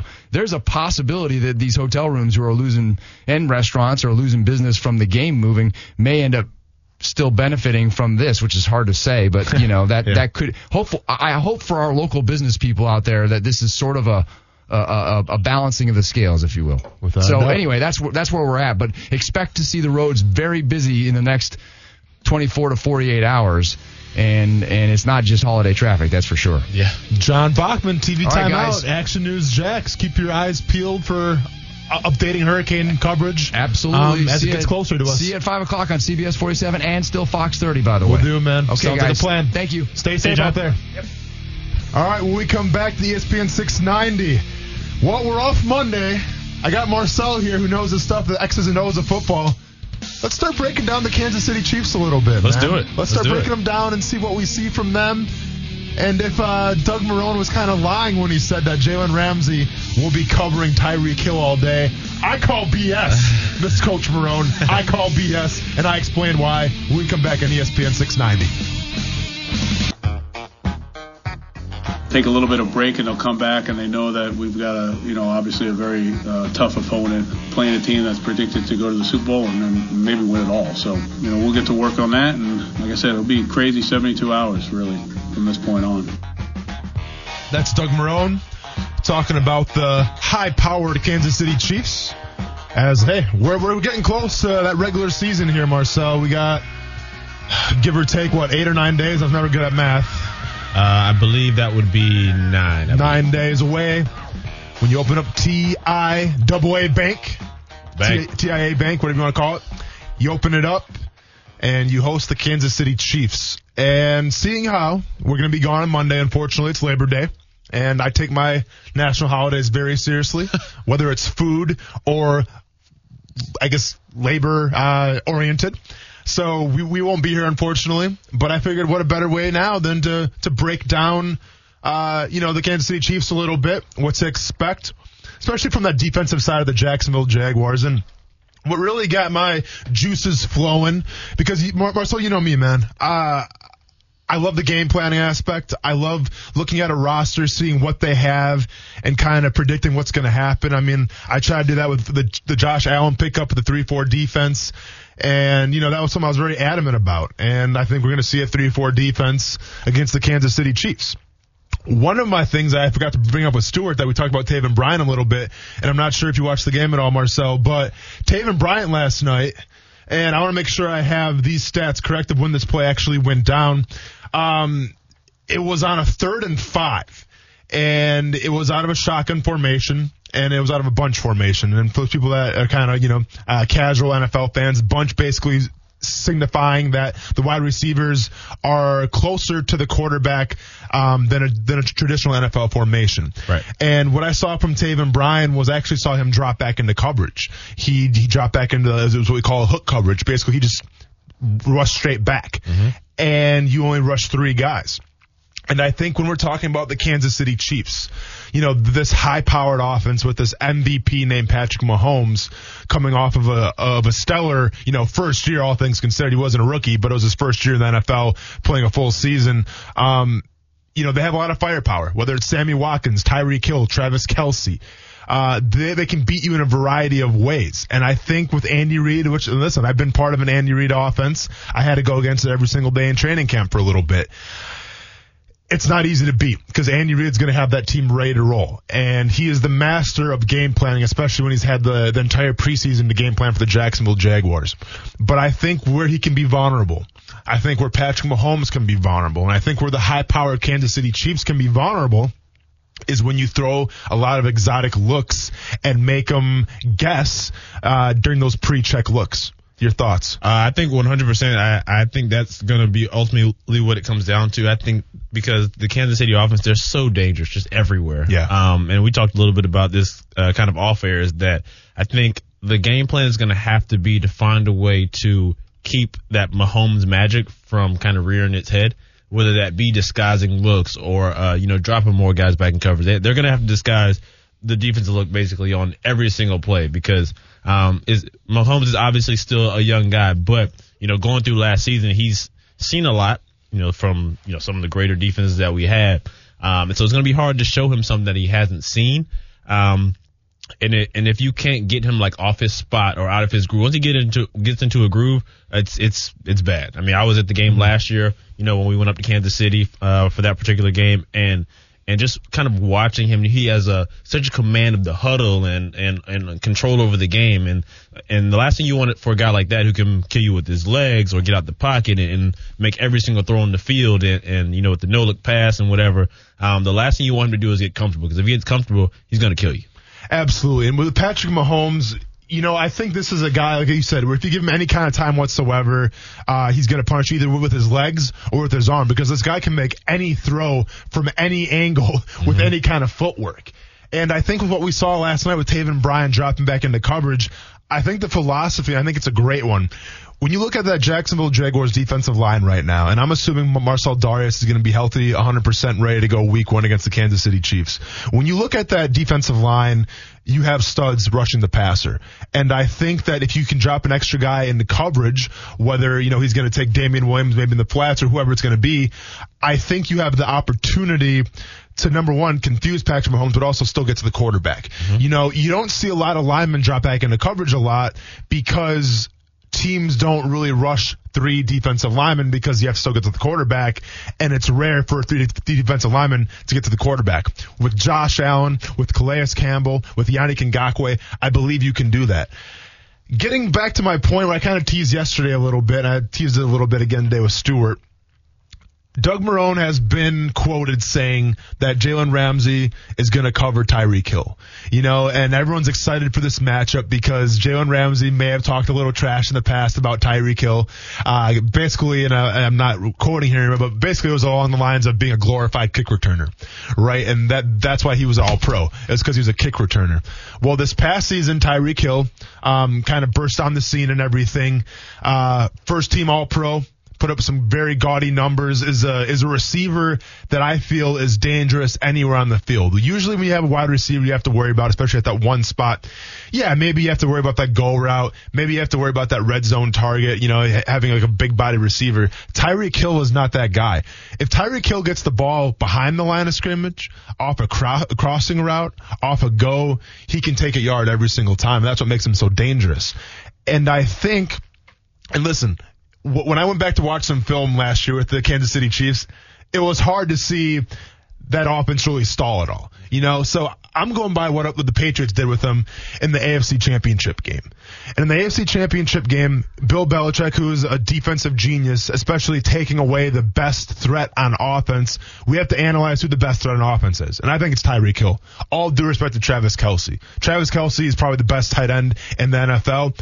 But I think in terms of what Kansas City is going to try to do, go for those big plays, uh, put, you know, put the Jaguars behind the clock right away. I think Tyreek Hill is going to be that guy. So what do you do? Do you put Jalen Ramsey on him.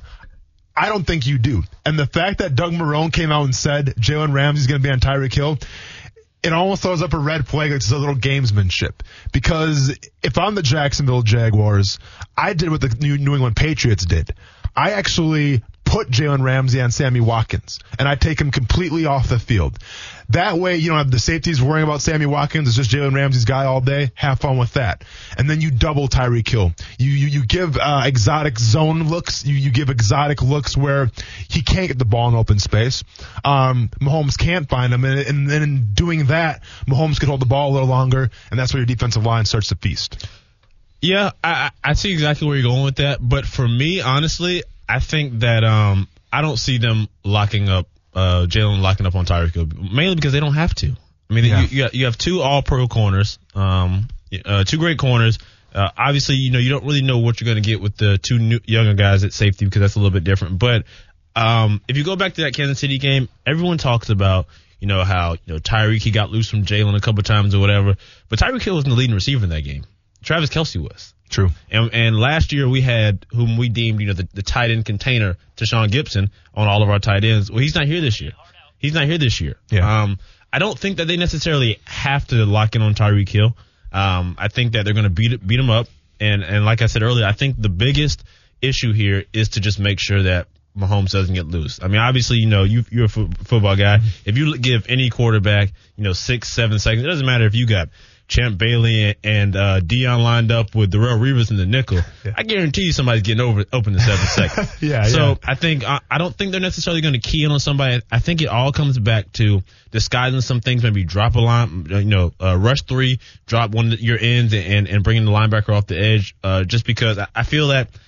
I mean, yeah, Tyreek Hill's a good receiver. I'm not gonna lie. He's fast. He's shifty. If he gets his hands on the ball, you know, he's dangerous. But I don't think you overthink this. I think mm-hmm. I think that's one of the things, the reasons why people lose to the Kansas City Chiefs is they overthink that oh we, we have to shut down Tyreek Hill. Well, they got weapons everywhere. I mean, you yeah. got you got Kelce, you got Watkins, and even got Mecole Hardman from Georgia who's been coming on in the preseason. So um, it's gonna be a fun matchup for sure. It will be, especially if they have a running back too named Damon Williams. And listen, I don't think he's a Kareem Hunt, but any running back, if you play fantasy football, you know this. Any running back in that Andy Reid offense is going to feast as well. So you have to account for him. Um, listen, it's going to be a tough task for the Jacksonville Jaguars. Uh, not this Sunday, but next Sunday at TIA Bank Field. We'll be breaking it down more next week, but just a little preview for all you listeners out there what to expect from that Jaguars defense. When we come back in ESPN 690, we'll be joined by Brent Martineau.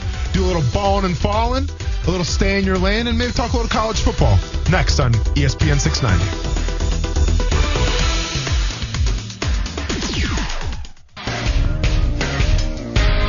Welcome back to ESPN 690.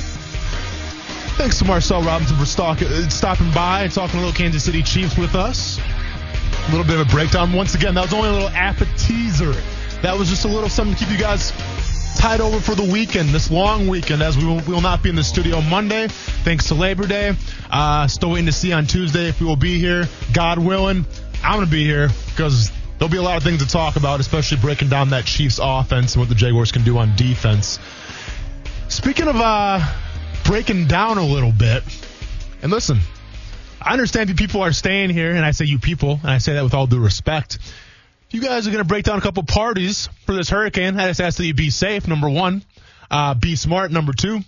And if you're going to break it down with a party, a hurricane party, why not make it a little Vita de Louis?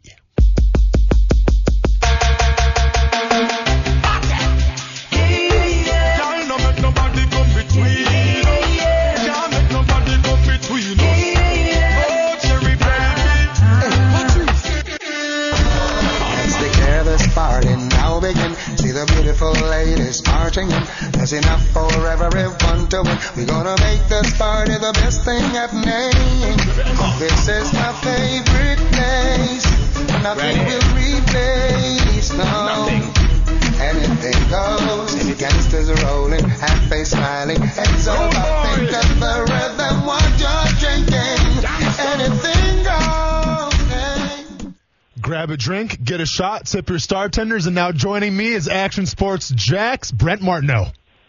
ah, what's up? Just perfect timing to celebrate a little Vita de Louis. I could probably have it all weekend. Vita recently got a 94 rating. Locally owned tequila right here in Jacksonville, made in Tequila, Mexico, and shipped directly to Jax Beach. Make your own recipes with Vita de Louis tequila, one of the smoothest tequilas you will ever taste. For locations, recipes, and merchandise, visit VitaDeLuis.com. And you might want to go on VitaDeLuis.com and stock up for next week. It looks like you got a, an extra day or two, but uh, maybe they'll make the shipment quick so you can have a little for your hurricane party. But uh, party hard, but drink responsibly all weekend long on the holiday weekend. What's happening, man? Nothing too much. Just kind of wrapping up the final hour of the show here. It's been a good one today. We were joined by Cecil Shorts in the four o'clock hour. Kind of talked about his Justin Blackmon article a little bit. That was great. Obviously broke down that Jags game last night. Um, wasn't a lot of positive things to break down from that game, but we broke it down nonetheless, Brent. And uh, now just kind of hanging out with you. How? I mean, first of all, before we get into the Jaguars and, and college football and all these topics the most important topic, obviously, being Hall of Fame Steph, now inducted, now enshrined into the Hall of Fame there in Ohio for her high school. How'd it go last night? Yeah, some people lead off with uh, uh, like Mr. Austin Lane, or or maybe it's Doctor So and So. Well, now it's H. Dot O. Dot F. Stephanie Martineau. That's how we do it. So uh, Hall of Famer Stephanie Martin. That's how I have her in my phone. Actually, it's not Steph. It's not um, Great Wife. It's it's Hall of Famer. Yeah. Uh, the only one that's listed in my phone contacts is Hall of Famer. So uh, yeah, it was cool. It was really actually a pretty cool night. Uh, pretty neat stuff, and uh, to to see not there was like four or five folks, and they all had their their stories to share, and and did it, and uh, really cool. Especially since I don't really know a lot from uh, when she was in high school, uh, and a lot of different eras of people, but. Uh, I think it's pretty neat to see what people are doing now. In fact, one of the how about this? Let's talk about small world. So one of the guys from like 1978 uh, that, that graduated from her same high school, and he got inducted, and he's now in Winter Springs, Florida, and I think he owns like a medical company or something. But his son graduated in 2009 from Bartram Trail. Wow. How bizarre is That's that, that right? small town stuff, man. I'm telling you, like, wow. Very small world. weird. So, but anyway, the other great part is, so you know, this is the way we we're obviously pretty competitive. Steph is, and and I am, and Steph's way more competitive than me. But like when I first met Steph, if we played Monopoly and she lost, she was pissed. I mean, not, not kidding. You know, I just kind of wanted to play. It was just a fun night, but she was pissed if she lost. Um, so she's like super competitive. But I think the kids kind of have that trait because you're supposed to go between three and seven minutes on the speech, and Steph is second up on her speech, and uh, you know she she's she doesn't public speak very often, so she was a little nervous about it. She did a good job, and um, she gets through it. And be, the kids don't. Nobody even. Uh, everybody else is is kind of applauding, and the kids don't even. All I hear from them in the back is six minutes and forty seconds. Keeping tabs. So they- and then, Did they have and some so money on on, that I- or something there? Oh, yeah, they must they had have some money on had- something. they had the over under or something. Yeah. Well, and she doesn't know this part, but uh, so Ty tells me after. Hey, Ty and Kelly, they said we were counting how many times she said um. Oh jeez. And, and so and so and she did say um a couple of times like in the beginning. Yeah. And uh Kaylee's like, I think she said um sixty times, and then I stopped counting. Yeah. Shots fired from the Martineau clan. Well, hey, gee, I tell you, man, you just make sure that no they, they don't listen to the show when when I say what not or you know, okay? Because I'm sure I've, I've crossed triple digits today. So it is uh it is not uh it, it's no holds barred man around here. I Uh, guess so. Nothing's off limits. It doesn't matter. But she did a good job. It was a lot of fun. And uh tonight we go to the high school football game and she'll get honored at the high school football game. It's really cool. Good stuff. It's been fun a fun couple of days. fantastic. And probably the most important part was that you were mentioned. I found out twice last night in the Hall of Fame speech, if I'm not mistaken. Not bad. Even the Jags got mentioned. I mean, she went right off the rip. Like she didn't mess this one up at all. Right off the top, she said, "Hey, Fred's even missing a Jags game for this." So, um, so I got credit right off the top for for you know doing my uh, husband duties. Sure. And so uh, I have to give her a tip of the cap for that. But it was uh, it was pretty good stuff. Well, speaking of the Jags and really getting a tip of the cap should go to me because I actually watched the entire preseason game number four last night for the Jacksonville Jaguars. I'm not sure how many, uh, you know, minutes you got to watch last night, Brent, but obviously in terms of depth, uh, it was really apparent that the Falcons were the better team in terms of depth. Uh, the- you know, they, they kind of mollywopped, uh, the Jaguars, as you like that term so much last night. I mean, 0 4 in the preseason, I get it. it, it it's the preseason, and, and I'm the first one to tell you that you don't put too much stake into that. But at the same time, I mean, is this probably the worst preseason performances that you've seen so far, Brent, covering the Jaguars here? Yeah, I think uh, it probably will go down as that. I mean, they, look, Minshew didn't lead a touchdown drive. I think he had like 30 drives. Somebody said, and 20 of them ended in punts, and um, it just wasn't good. But I think that, I, in a way, the Jags set the table for that themselves. It was a little self-inflicted, and uh, because they weren't playing their guys in week two and didn't play them in week one, and so I think they they kind of just said, "Hey, the heck with it." And we know nobody's going to play in week four. But I, I I I wrestle with this. I think there's a bit. My first reaction is this: I think there's an overreaction to the lack of depth on the Jacksonville Jaguars. And I actually wanted to ask you that today because, okay, it looks ugly in a four-quarter game, but you know how depth works. Well, you know, guys 35 through 45 uh, might not even play. Guys 30 through 45 might play however many snaps in the game. We're not talking about going out there for 65 snaps in a game. So I, I feel like we're overplaying the lack of depth the Jaguars might have. Yes, if 25 guys get hurt, the Jags are going to suck. I get it. Yeah. We found that out last year. Okay. So, uh, you know, what's your take on it? Is it a bit overplayed? I mean, depth comes into play on special teams, and then when you start really getting hurt, like third guy you need to play uh, in a certain position. And I just so I, I feel like from that sense, it's a bit over overreaction off the preseason is the lack of depth the Jags have. Yeah, I mean, I think you're absolutely right, Brent. It is a little overreaction because I can't remember the last time, you know, in the NFL where, you know, the, the whole starting defensive line uh, was out for a season. I mean, I think we see that a lot on the offensive line, but like, you know, I think people were concerned maybe a little bit of the defensive depth, right? Like the, it didn't seem like they could stop anybody um, throughout the entire preseason. And you're absolutely right. You're, you're really never going to see, you know, guys 35 through 53 out as starters unless there's just a, a catastrophe of injuries. So I do get your point there. You you just see those guys kind of towards the end of the depth playing special teams and everything like that. So I absolutely get your point there. Um, I wouldn't put a lot of stake into it, but I mean, there, there are some spots though, Brent, in terms of depth where I am putting stake into it. You know, and that, that's more of the, the offensive side of the ball right now. You know, I think I think Ryquell Armstead really made a name for himself last night. I thought he had a great game, especially you know, catching some passes out of the backfield. I've been stating the whole time where the Jaguars need another pass catcher at running back, and Armstead just might be that guy. And, and I knew he kind of did that a little bit at college, but I think he kind of put in another gear last night. You saw that, so that that's a promising thing. But the tight end position, you know, I think in terms of depth right now, that's where you have to be a little nervous at because what you know you've seen the John DeFilippo offense is he likes to use those two tight end sets, and, and right now we're looking at a team uh, where Josh Oliver is not slated to start week one against Kansas City, and we're not sure of the status of Geoff Swaim quite yet.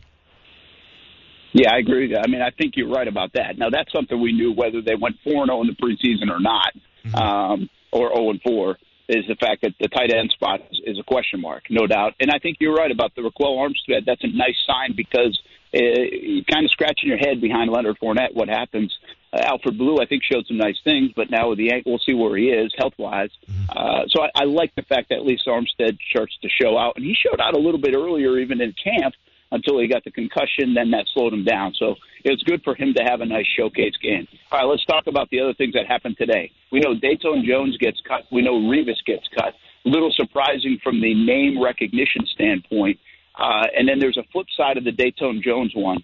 I think there's a couple of things to it actually.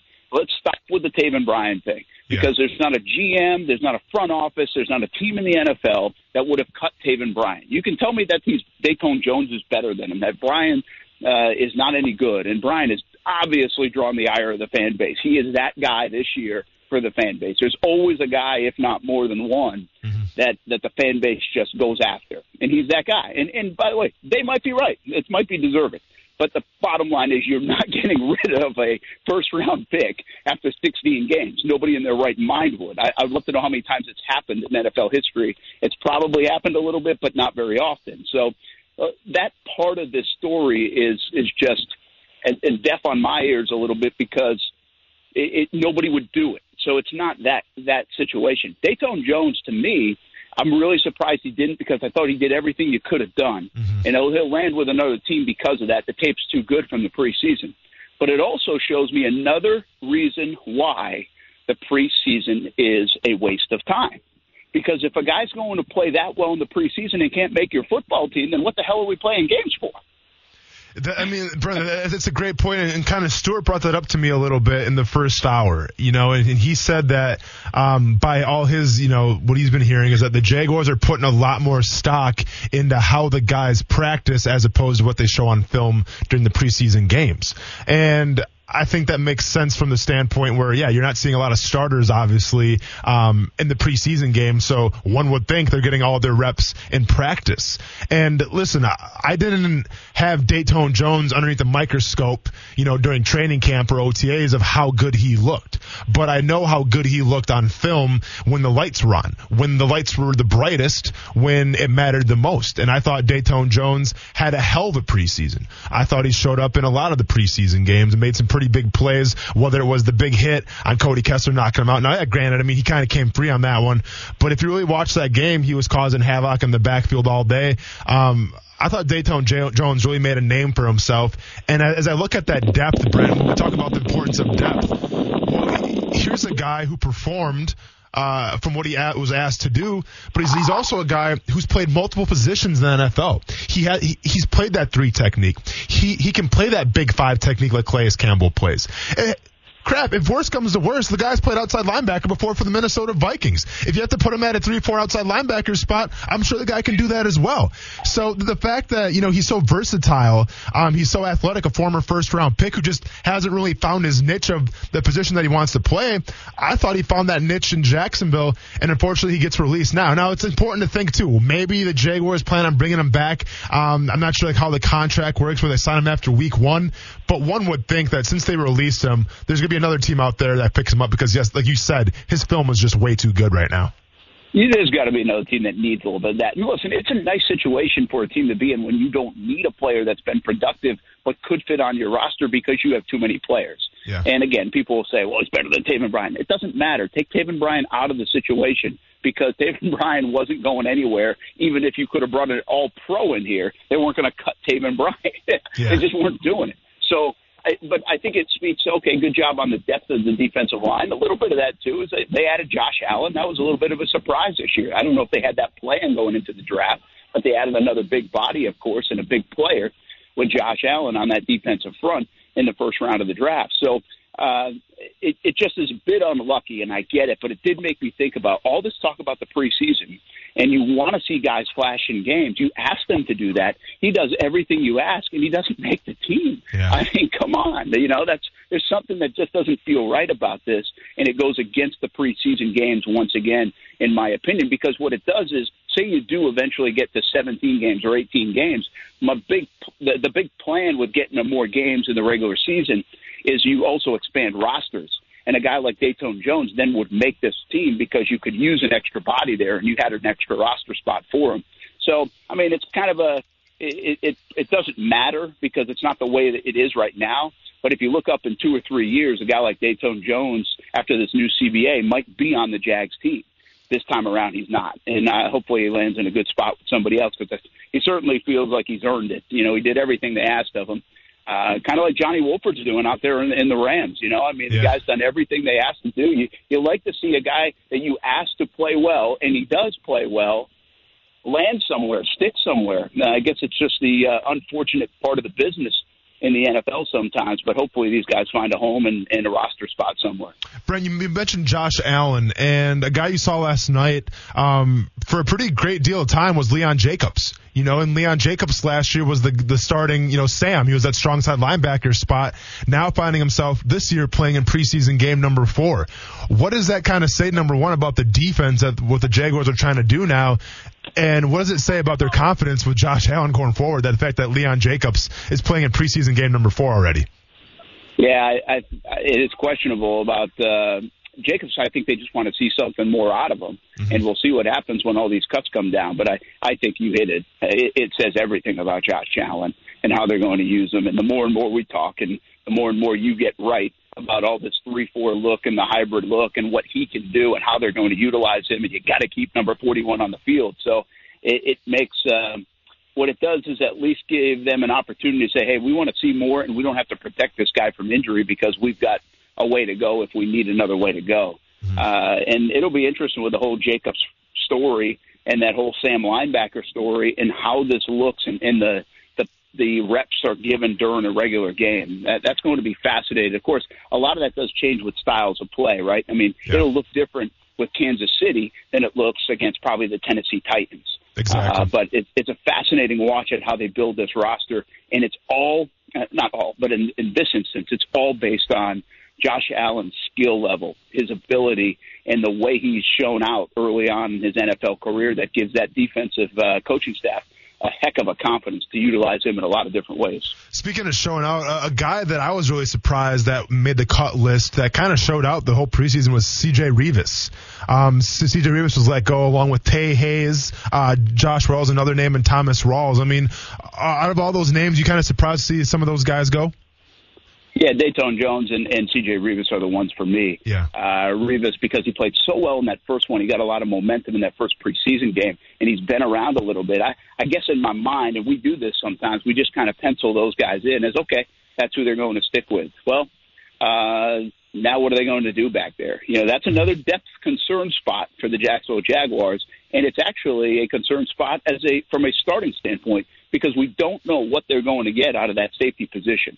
I mean, we we can uh, have hope, you can uh, believe in something, uh, but I think it is a bit of blind faith how Harrison and Jarrod Wilson are going to get along back there, and then it's really blind faith if you think they have any depth behind them and how those guys would do if Wilson or Harrison got hurt. So uh, probably the weakest spot on this Jaguars defense is not linebacker, even though Telvin Smith's gone and um, that situation has presented itself, even with Quincy Williams getting banged up. The weakest spot really is that safety position because I think there's a lot of unknown at what we're going to get there once this game starts uh, next week. Well, it's kind of like you mentioned. There's a lot of unknown, you know, and then especially with the cuts happening now, there's always use for depth and things like that. And you, you're probably more um, knowledgeable than this than I even am. Um, you know, as far as like going through these roster cuts right now, and, and you know, like you see guys getting cut, and you see, oh, well, that, that guy's got some talent, he has some skill, the Jaguars should go after him. I mean, how often do the Jacksonville Jaguars go out and, you know, take some guys off waivers to try to build their team a little bit? Because, yeah, it's one thing to bring in a talented guy, but you have to teach him the system. You have to kind of establish the culture with him. And sometimes it takes guys to get caught up to speed a little bit. So do you see more of, you know, Doug Marrone has his guys right now. He likes what he sees. He's going to stick with that. Or will we see some kind of, you know, free agent signings here off that waiver wire and maybe cut a few guys that supposedly made the team already for the Jacksonville Jaguars? Well, I think some of these cuts and the way they did this preseason are certainly an indicator that they will be active on the waiver wire this weekend once the cuts become official at four o'clock tomorrow. And uh, one of the, there's two reasons for that. Oh, really, one big reason for that. They're number seven on the waiver wire list, and so they have high priority. You know, they only have six teams in front of them, so you gotta you, you gotta feel good about maybe another team might drop somebody that can help you from a depth standpoint. And, and keep in mind, these are all depth plays, right? Mm-hmm. They're not anybody that's going to come in here and most likely start right away, uh, unless there's some catastrophic injury in the next, you know, week and a half. But uh, yeah, these are depth plays and special teams kind of plays that the Jags uh, scouting staff and front office is looking for. I always think that's fascinating about this time of year. They're making their own cuts based on a little bit of what they believe other teams might do because maybe they feel like a safety may free up from another team that they like, and they're probably keeping an eye on that. And uh, there might be some a decent pool of players that might be better than a guy like C.J. Reavis.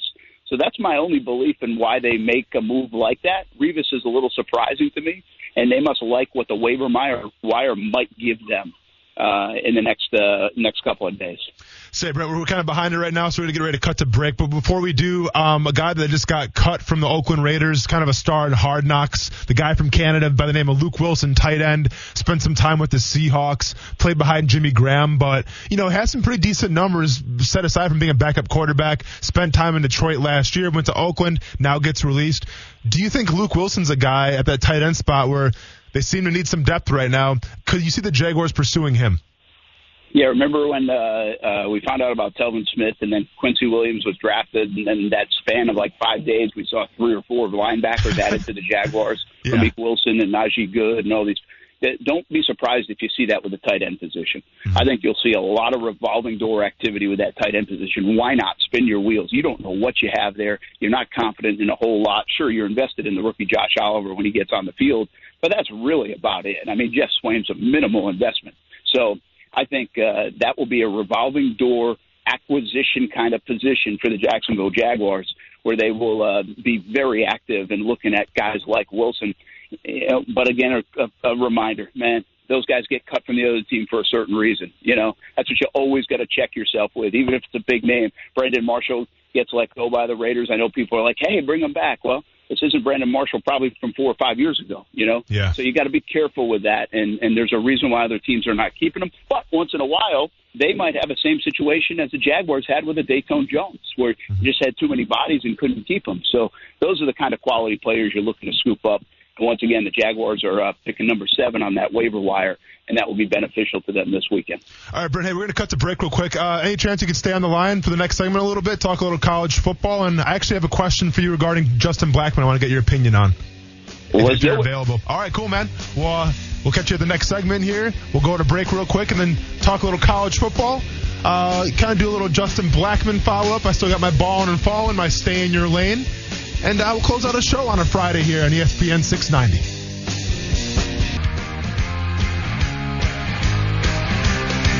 Welcome back to ESPN 690. I'm joined by Mr. Brent Martineau.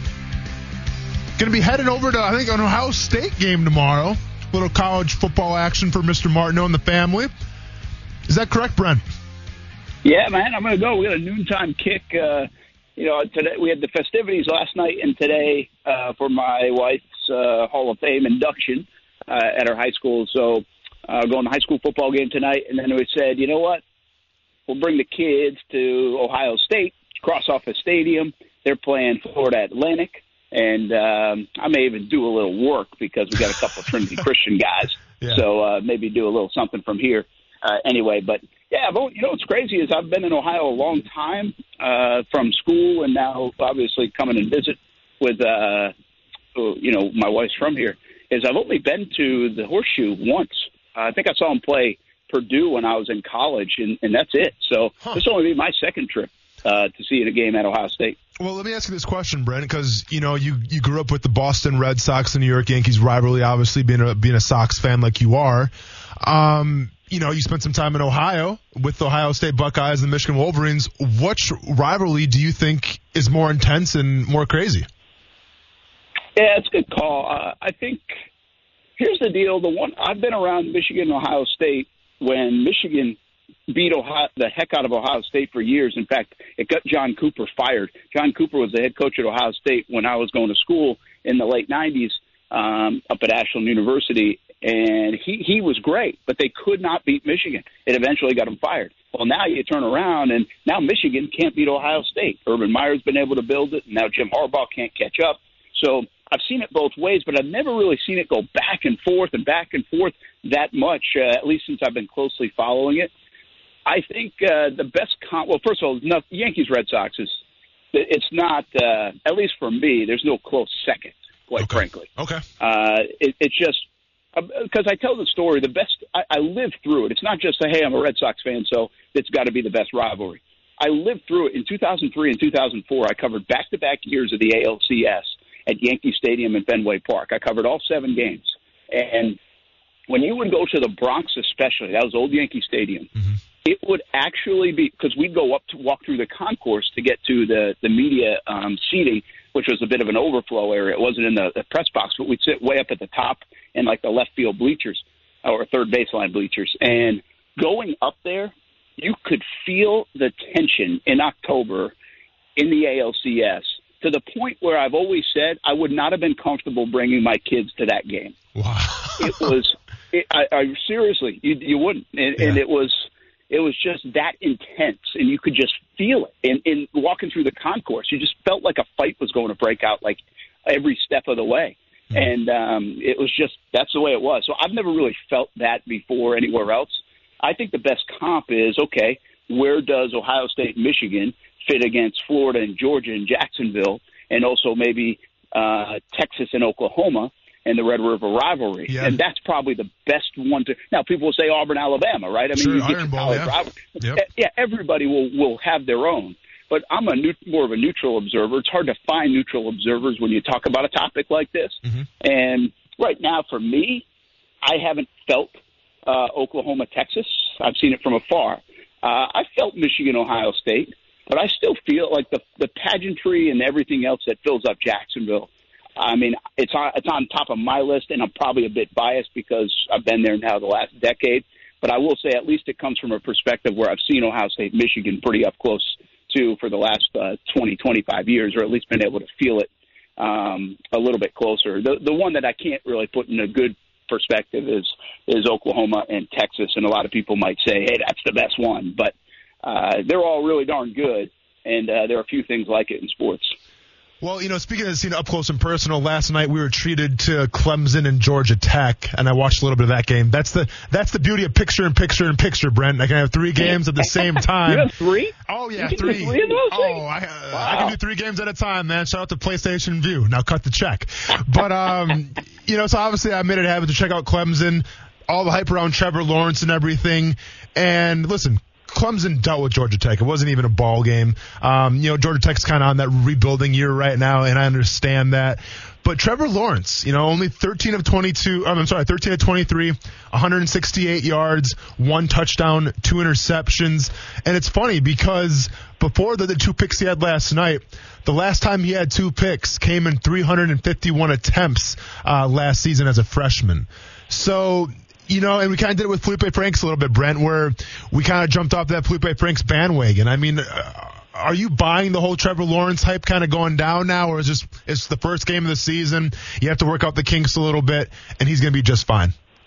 Yeah, I'm not going to hammer uh, Lawrence tonight. I, I think you know, talking about Felipe Franks, we've seen so many both side the both sides of Felipe Franks. Yeah. So I think it's okay to pick a side and say where's he going to be. I think Trevor Lawrence, we really haven't seen a bad side. And you know, I saw a highlight because we were at that event, so I saw a highlight yesterday. And when he left his hand, it's just so noticeable when the ball leaves Trevor Lawrence's hand. It looks like it's like out of a cannon. You know, it's so effortless and it just comes out and it's like, whoa, where's this thing going to go?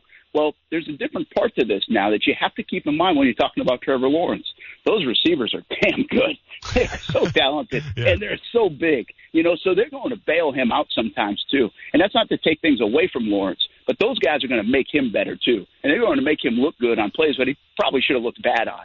Uh, so keep that in mind. I think this goes. This is simply sports, in my opinion. And I've said it for a long, long time. One of the hardest things to do is follow a legend, replace a legend, and be good at it. It's not just sit in the spot. I'm saying be good. That's why I've always had a big respect for Maurice Jones-Drew. What he was able to do. Fred Taylor, legendary in Jacksonville. Maurice Jones-Drew comes in. Well, one of the best players in franchise history. That is hard to do. You know, the other thing that's hard to do is live up to the hype, especially once you've already done it. That's why I think Patrick Mahomes will come back to earth a little bit this year for Kansas City. I think a guy like Trevor Lawrence, he the ceiling. Where the heck else can you go, man? I mean, the ceiling's only so high. The, the things that you can accomplish are only so much in in a season. So I think you'll get games like this from Trevor Lawrence because it's just natural. There's only one way to go. Uh, even though he might be getting better as a football player, I'm talking about from the broad view, from a fan view, from a stat view. I think you're going to get games like this. Maybe it's just a rocky start, and maybe he he just goes nuts the rest of the way. But it's a really hard thing to do is live up to what you did previously, especially when you did it so well, and then the hype train that follows it. I think it's a really tough spot for a lot of guys, especially young guys uh, like Trevor Lawrence. Action Sports Jax, Brent Martineau, man, we appreciate you hanging on for another segment to talk some college football with us. Hey, listen, I'll, I'll let you go in a little bit here. I want to give you some quick hitters, uh, a couple questions. Do you have more confidence now in Clemson that Trevor Lawrence kind of did have a bad game and they're still able to dominate? I mean, you know, Trevor Lawrence supposed to be this Heisman favorite guy. Well, ETN comes out and has 12 carries, 205 yards, and three touchdowns. Now all of a sudden, like he might be one of the best running backs um, in all of college football. So, I mean, does that almost give you more confidence now that Clemson's going to be deadly, regardless if Lawrence is playing well or not, just because they have that running game to back it up now too?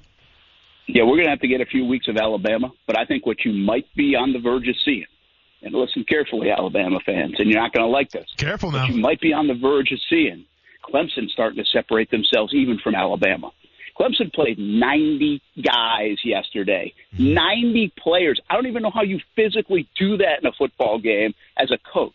That's how confident he is. It's the swagger they have. It's how much talent they have. Not that's 90, they can go deep, but they have so much talent. They want to get them in. They want to use them. And the more you do that, the more experience you build, the more game plays these guys get, and the better they get.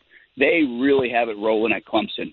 And uh, it's not just Trevor Lawrence. It's that's all Dabo Swinney. Where he has the program right now, it's uh, you hate to say this in sports because you can't just roll the ball out, but they can just about roll the ball out, man. It's on cruise control right now in Clemson, South Carolina. He's got it cooking, and and they have an unwavering path to the college football playoff. Like I tried like heck not to put them in the college football playoff. You can't find me a way to do it. Yeah. You can't. I mean, they are cruising to the college football playoff and then they've got so much experience once they get there in that setting that they'll probably win it all again. I mean, it's going to be really hard to beat Clemson, but he's got that program cooking so much that don't worry about the separation of uh, just Clemson and Alabama with everybody else in college football. You better start thinking about the separation between Clemson and even in Alabama. I mean, definitely an impressive performance last night. And let's not forget, Georgia Tech is an ACC opponent. You know, this wasn't some kind of cupcake team that they were playing. Um, you know, Georgia Tech, I, I get it, they're rebuilding, but still an in division opponent. So very impressive last night from the Clemson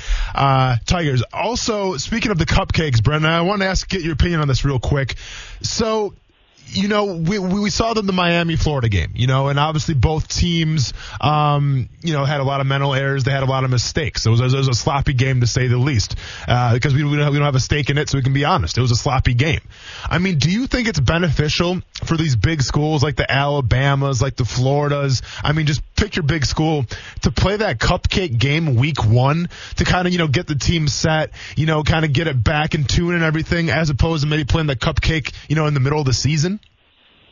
Yeah, I, I do think it is beneficial. What the problem is, we suffer if it happens. You know, I mean, the fans suffer because that's a stupid game. It's just not a game. If we're going to put all this money involved and we're going to have entertainment value involved, it's like these preseason games we're talking about in the NFL. What's the entertainment value? What's the bang for my buck as a consumer uh, and, and as a viewer of this and a fan of this? Well, those games are like that. You know, I, I, I like. I'll give you one little thing on the the cupcake games. I think it's cool for the cupcake guys because I think those guys that play at Prairie View or somewhere else, they get to go play at, in the swamp or or name your big stadium. I think that's a pretty cool moment. I mean, look, your guys, are Murray State's going to go to Athens between the hedges next week and play Georgia. They're going to get romped, man. They don't have a chance. I mean, I, Brent, by the way, there's a fine line between romped and shocking the world. Let's just leave it at that right now. Just leave it at that right now. but if you but if you played in that game, I'll let you stay there. I'm not going there, but I'll let you stay there. I appreciate it. That's all I have. If, if, but if you played in that game, you'd be telling your grandkids someday about that. There are kids out there. So I, I do like that element of it, and of course, it helps with their their budgeting and stuff because they don't have the budgets uh, that that these other big schools have, and they're getting paid to come over and play. So there, I'm not saying that it's all bad. It's actually better than preseason games in a way. Um, but yeah, I get it. I get why teams schedule that. If I was a coach, I'd want to schedule something that I want to go see my team play under the lights and get a good feel for them, rather than come out against uh, Miami or Oregon and Auburn, uh, especially with a lot on the line in college football week to week. Now we got a little buffer because of the Final Four instead of you you, you can lose a game and still make it. Um, so at least that's invited more of these games. And if we ever get to eight, that will even do that more so. But uh, but I get the balance. It's a delicate balance. I, the fan, the viewer, the the I want to be entertained. Uh, the guy that's paying, I want the good games. But if I was the coach, I'd probably say, hey, let's see what we got here. All right, so you know, my little last uh, tidbit that I saw last night, Brent. I'm not sure if you, you was you're watching the game, but Utah BYU, you know, and Utah's a, a pretty highly ranked team right now. I think they're kind of like the dark horse to possibly make some noise, even go to the playoff. Uh, some you know experts have them going, and BYU is no slouch in themselves.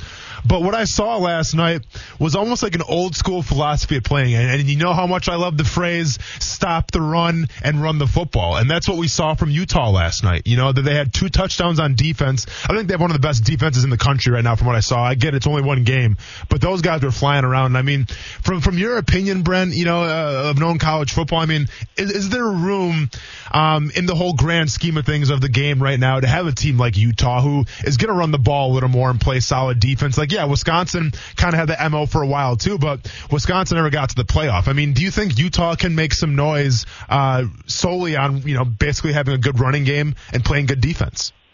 Do I think Utah can make some noise?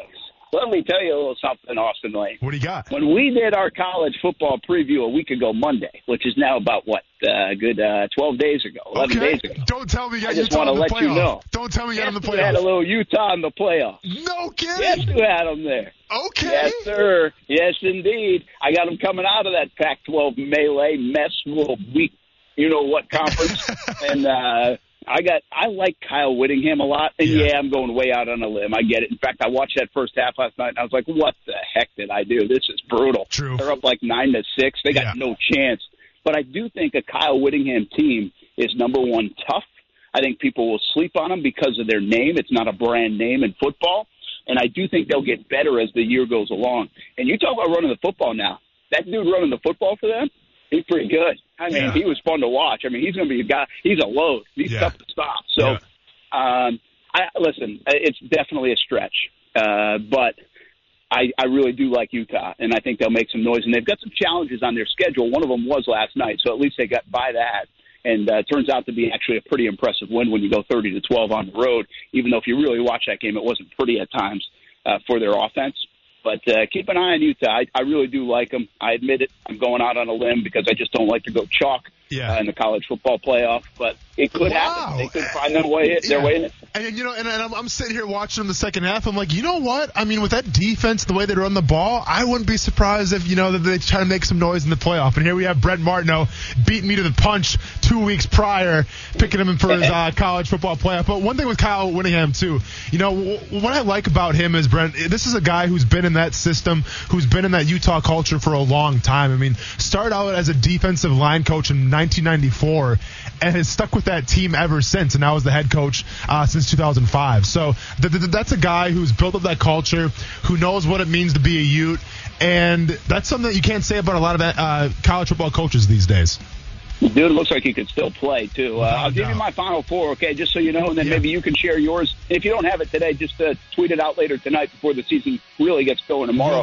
But I've got uh, Clemson, I got Utah, I've got Georgia, and I got Michigan in my final four. So, uh, which means I'm leaving out Oklahoma and Texas, which is the tough thing to do. Sure, but that's okay. Those are my four in the final four put those in stone because the prophet has spoken. Brent Martineau, Action Sports Jax, man, thanks for coming on. Enjoy yourself tomorrow at that Ohio State game. And, uh, yeah, tell the family we say hey. Hey, no doubt. Uh, have a good weekend. Everybody stay safe. Of course, we'll keep you posted on Hurricane Dorian. Uh, it looks like it's made a little bit of a northern turn, so uh, stay tuned to CBS 47, Fox 30, WOKV, ESPN all weekend long. We'll keep you updated. And uh, Stuart Weber, Kevin Sullivan on the call tonight. Fernandina Beach against Yulee in our game of the week on ESPN 690 starts at 7. Nice job, guys. Thanks for uh, filling in for me the last couple of days. All good. No problem. Have a great one. All right, when we get back in ESPN 690, gonna do the first ever back-to-back balling and falling and stay in your lane segment, going back to back. Call me Barry Bonds, call me whatever you want, call me Drake if you want. But uh, yeah, we'll do that next when we come back from ESPN 690. Just didn't want to come up here and mitigate it or fight it or say. it. I mean, there's a lot of things that go on. There's, there's players that are injured that, that don't play during the preseason. They go out and play well. You know, we just made a you know a decision of doing what's best we think for the team because of you know all the stuff that happened last year. If I kept everything the same and we had six eight, six to eight guys out, you know, then what then what the story what the, would the story be? That's head coach of the Jacksonville Jaguars, Doug Marrone, talking about resting his players, kind of flipping the script a little bit. And listen, I understand there's a lot of frustration in terms of going 0 4 in the preseason. The backup's not looking that good. But the most important part that I've taken from training camp, from this preseason, is the fact that when the Kansas City Chiefs come to town in a little over a week here, the Jacksonville Jaguars, for the most part, are going to be healthy. You know, we'll see what happens with Alfred Blue. We'll see what happens with Josh Oliver. We'll see what happens with Geoff Swaim. But all things considered, um, I think you have to like the fact that the Jaguars are, for the most part, almost 100% healthy going into week number one. And that's the most important part. Okay. You can go ahead and make your highlight football preseason films like the Baltimore Ravens win all these games. But what comes what it comes down to is getting those guys ready to play week one, and I think the Jacksonville Jaguars are going to be that. So now, listen, it's the, the pressure's on Doug Marrone um, to see if this kind of philosophy is going to pay off or not.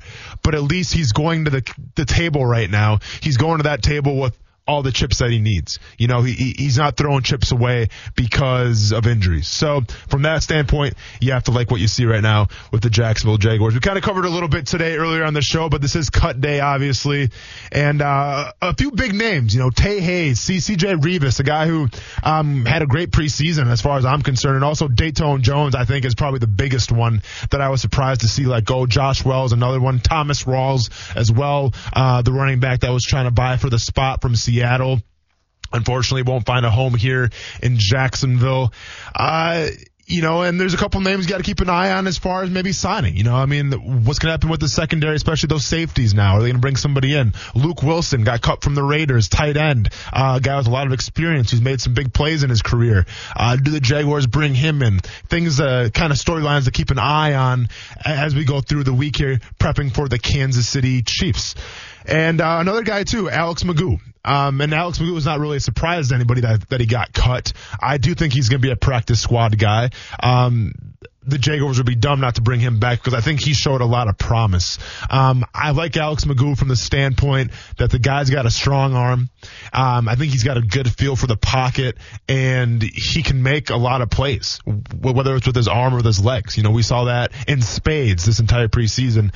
And I'm not trying to call him like a, a Russell Wilson or a Patrick Mahomes, but I do like that little baseball swag that he brings to the table where every pass is in play because he can throw the ball from so many different arm angles.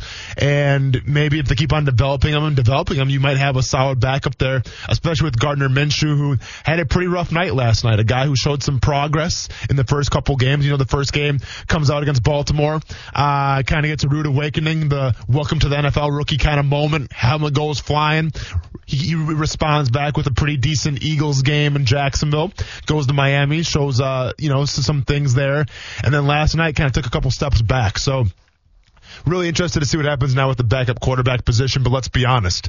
If I never mention Gardner Minshew's name again this entire season, it's probably going to be a good sign for the Jacksonville Jaguars.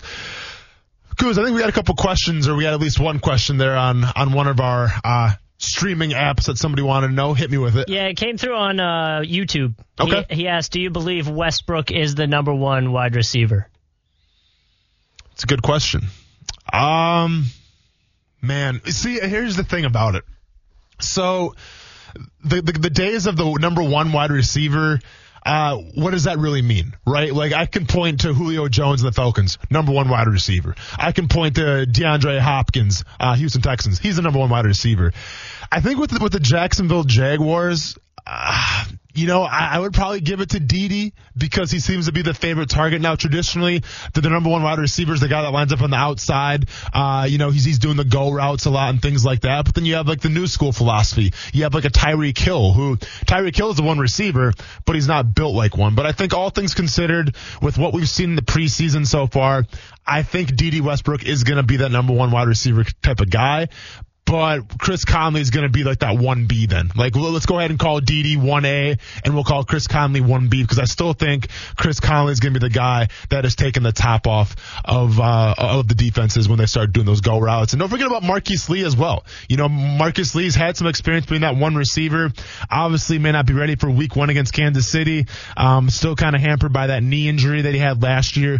So keep, keep an eye out for Marcus Lee too because when, once he comes back with Marquise Lee, uh, you you're going to have some weapons at your disposal, and maybe hopefully uh, Josh Oliver starts to you know catch on as well, and you have a threat at that tight end position.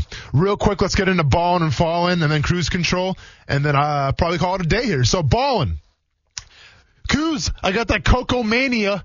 Call me Tony Montana because the 15 year old sensation Coco Gauff, uh, who has been featured in the segment before, actually became the youngest woman to reach the third round at the U.S. Open since 1996 as she beat Timea Babos uh, in three straight sets. Now, um, you know, I mean, as far as the hype's concerned, being 15 years old, not too much pressure for obviously, but, and then listen, I'm not a big tennis guy and hopefully the Hurricane allows me to do this. But her next match is going to be another uh, young superstar, Naomi Osaka, the number one ranked tennis player in the world right now for the U.S. Open.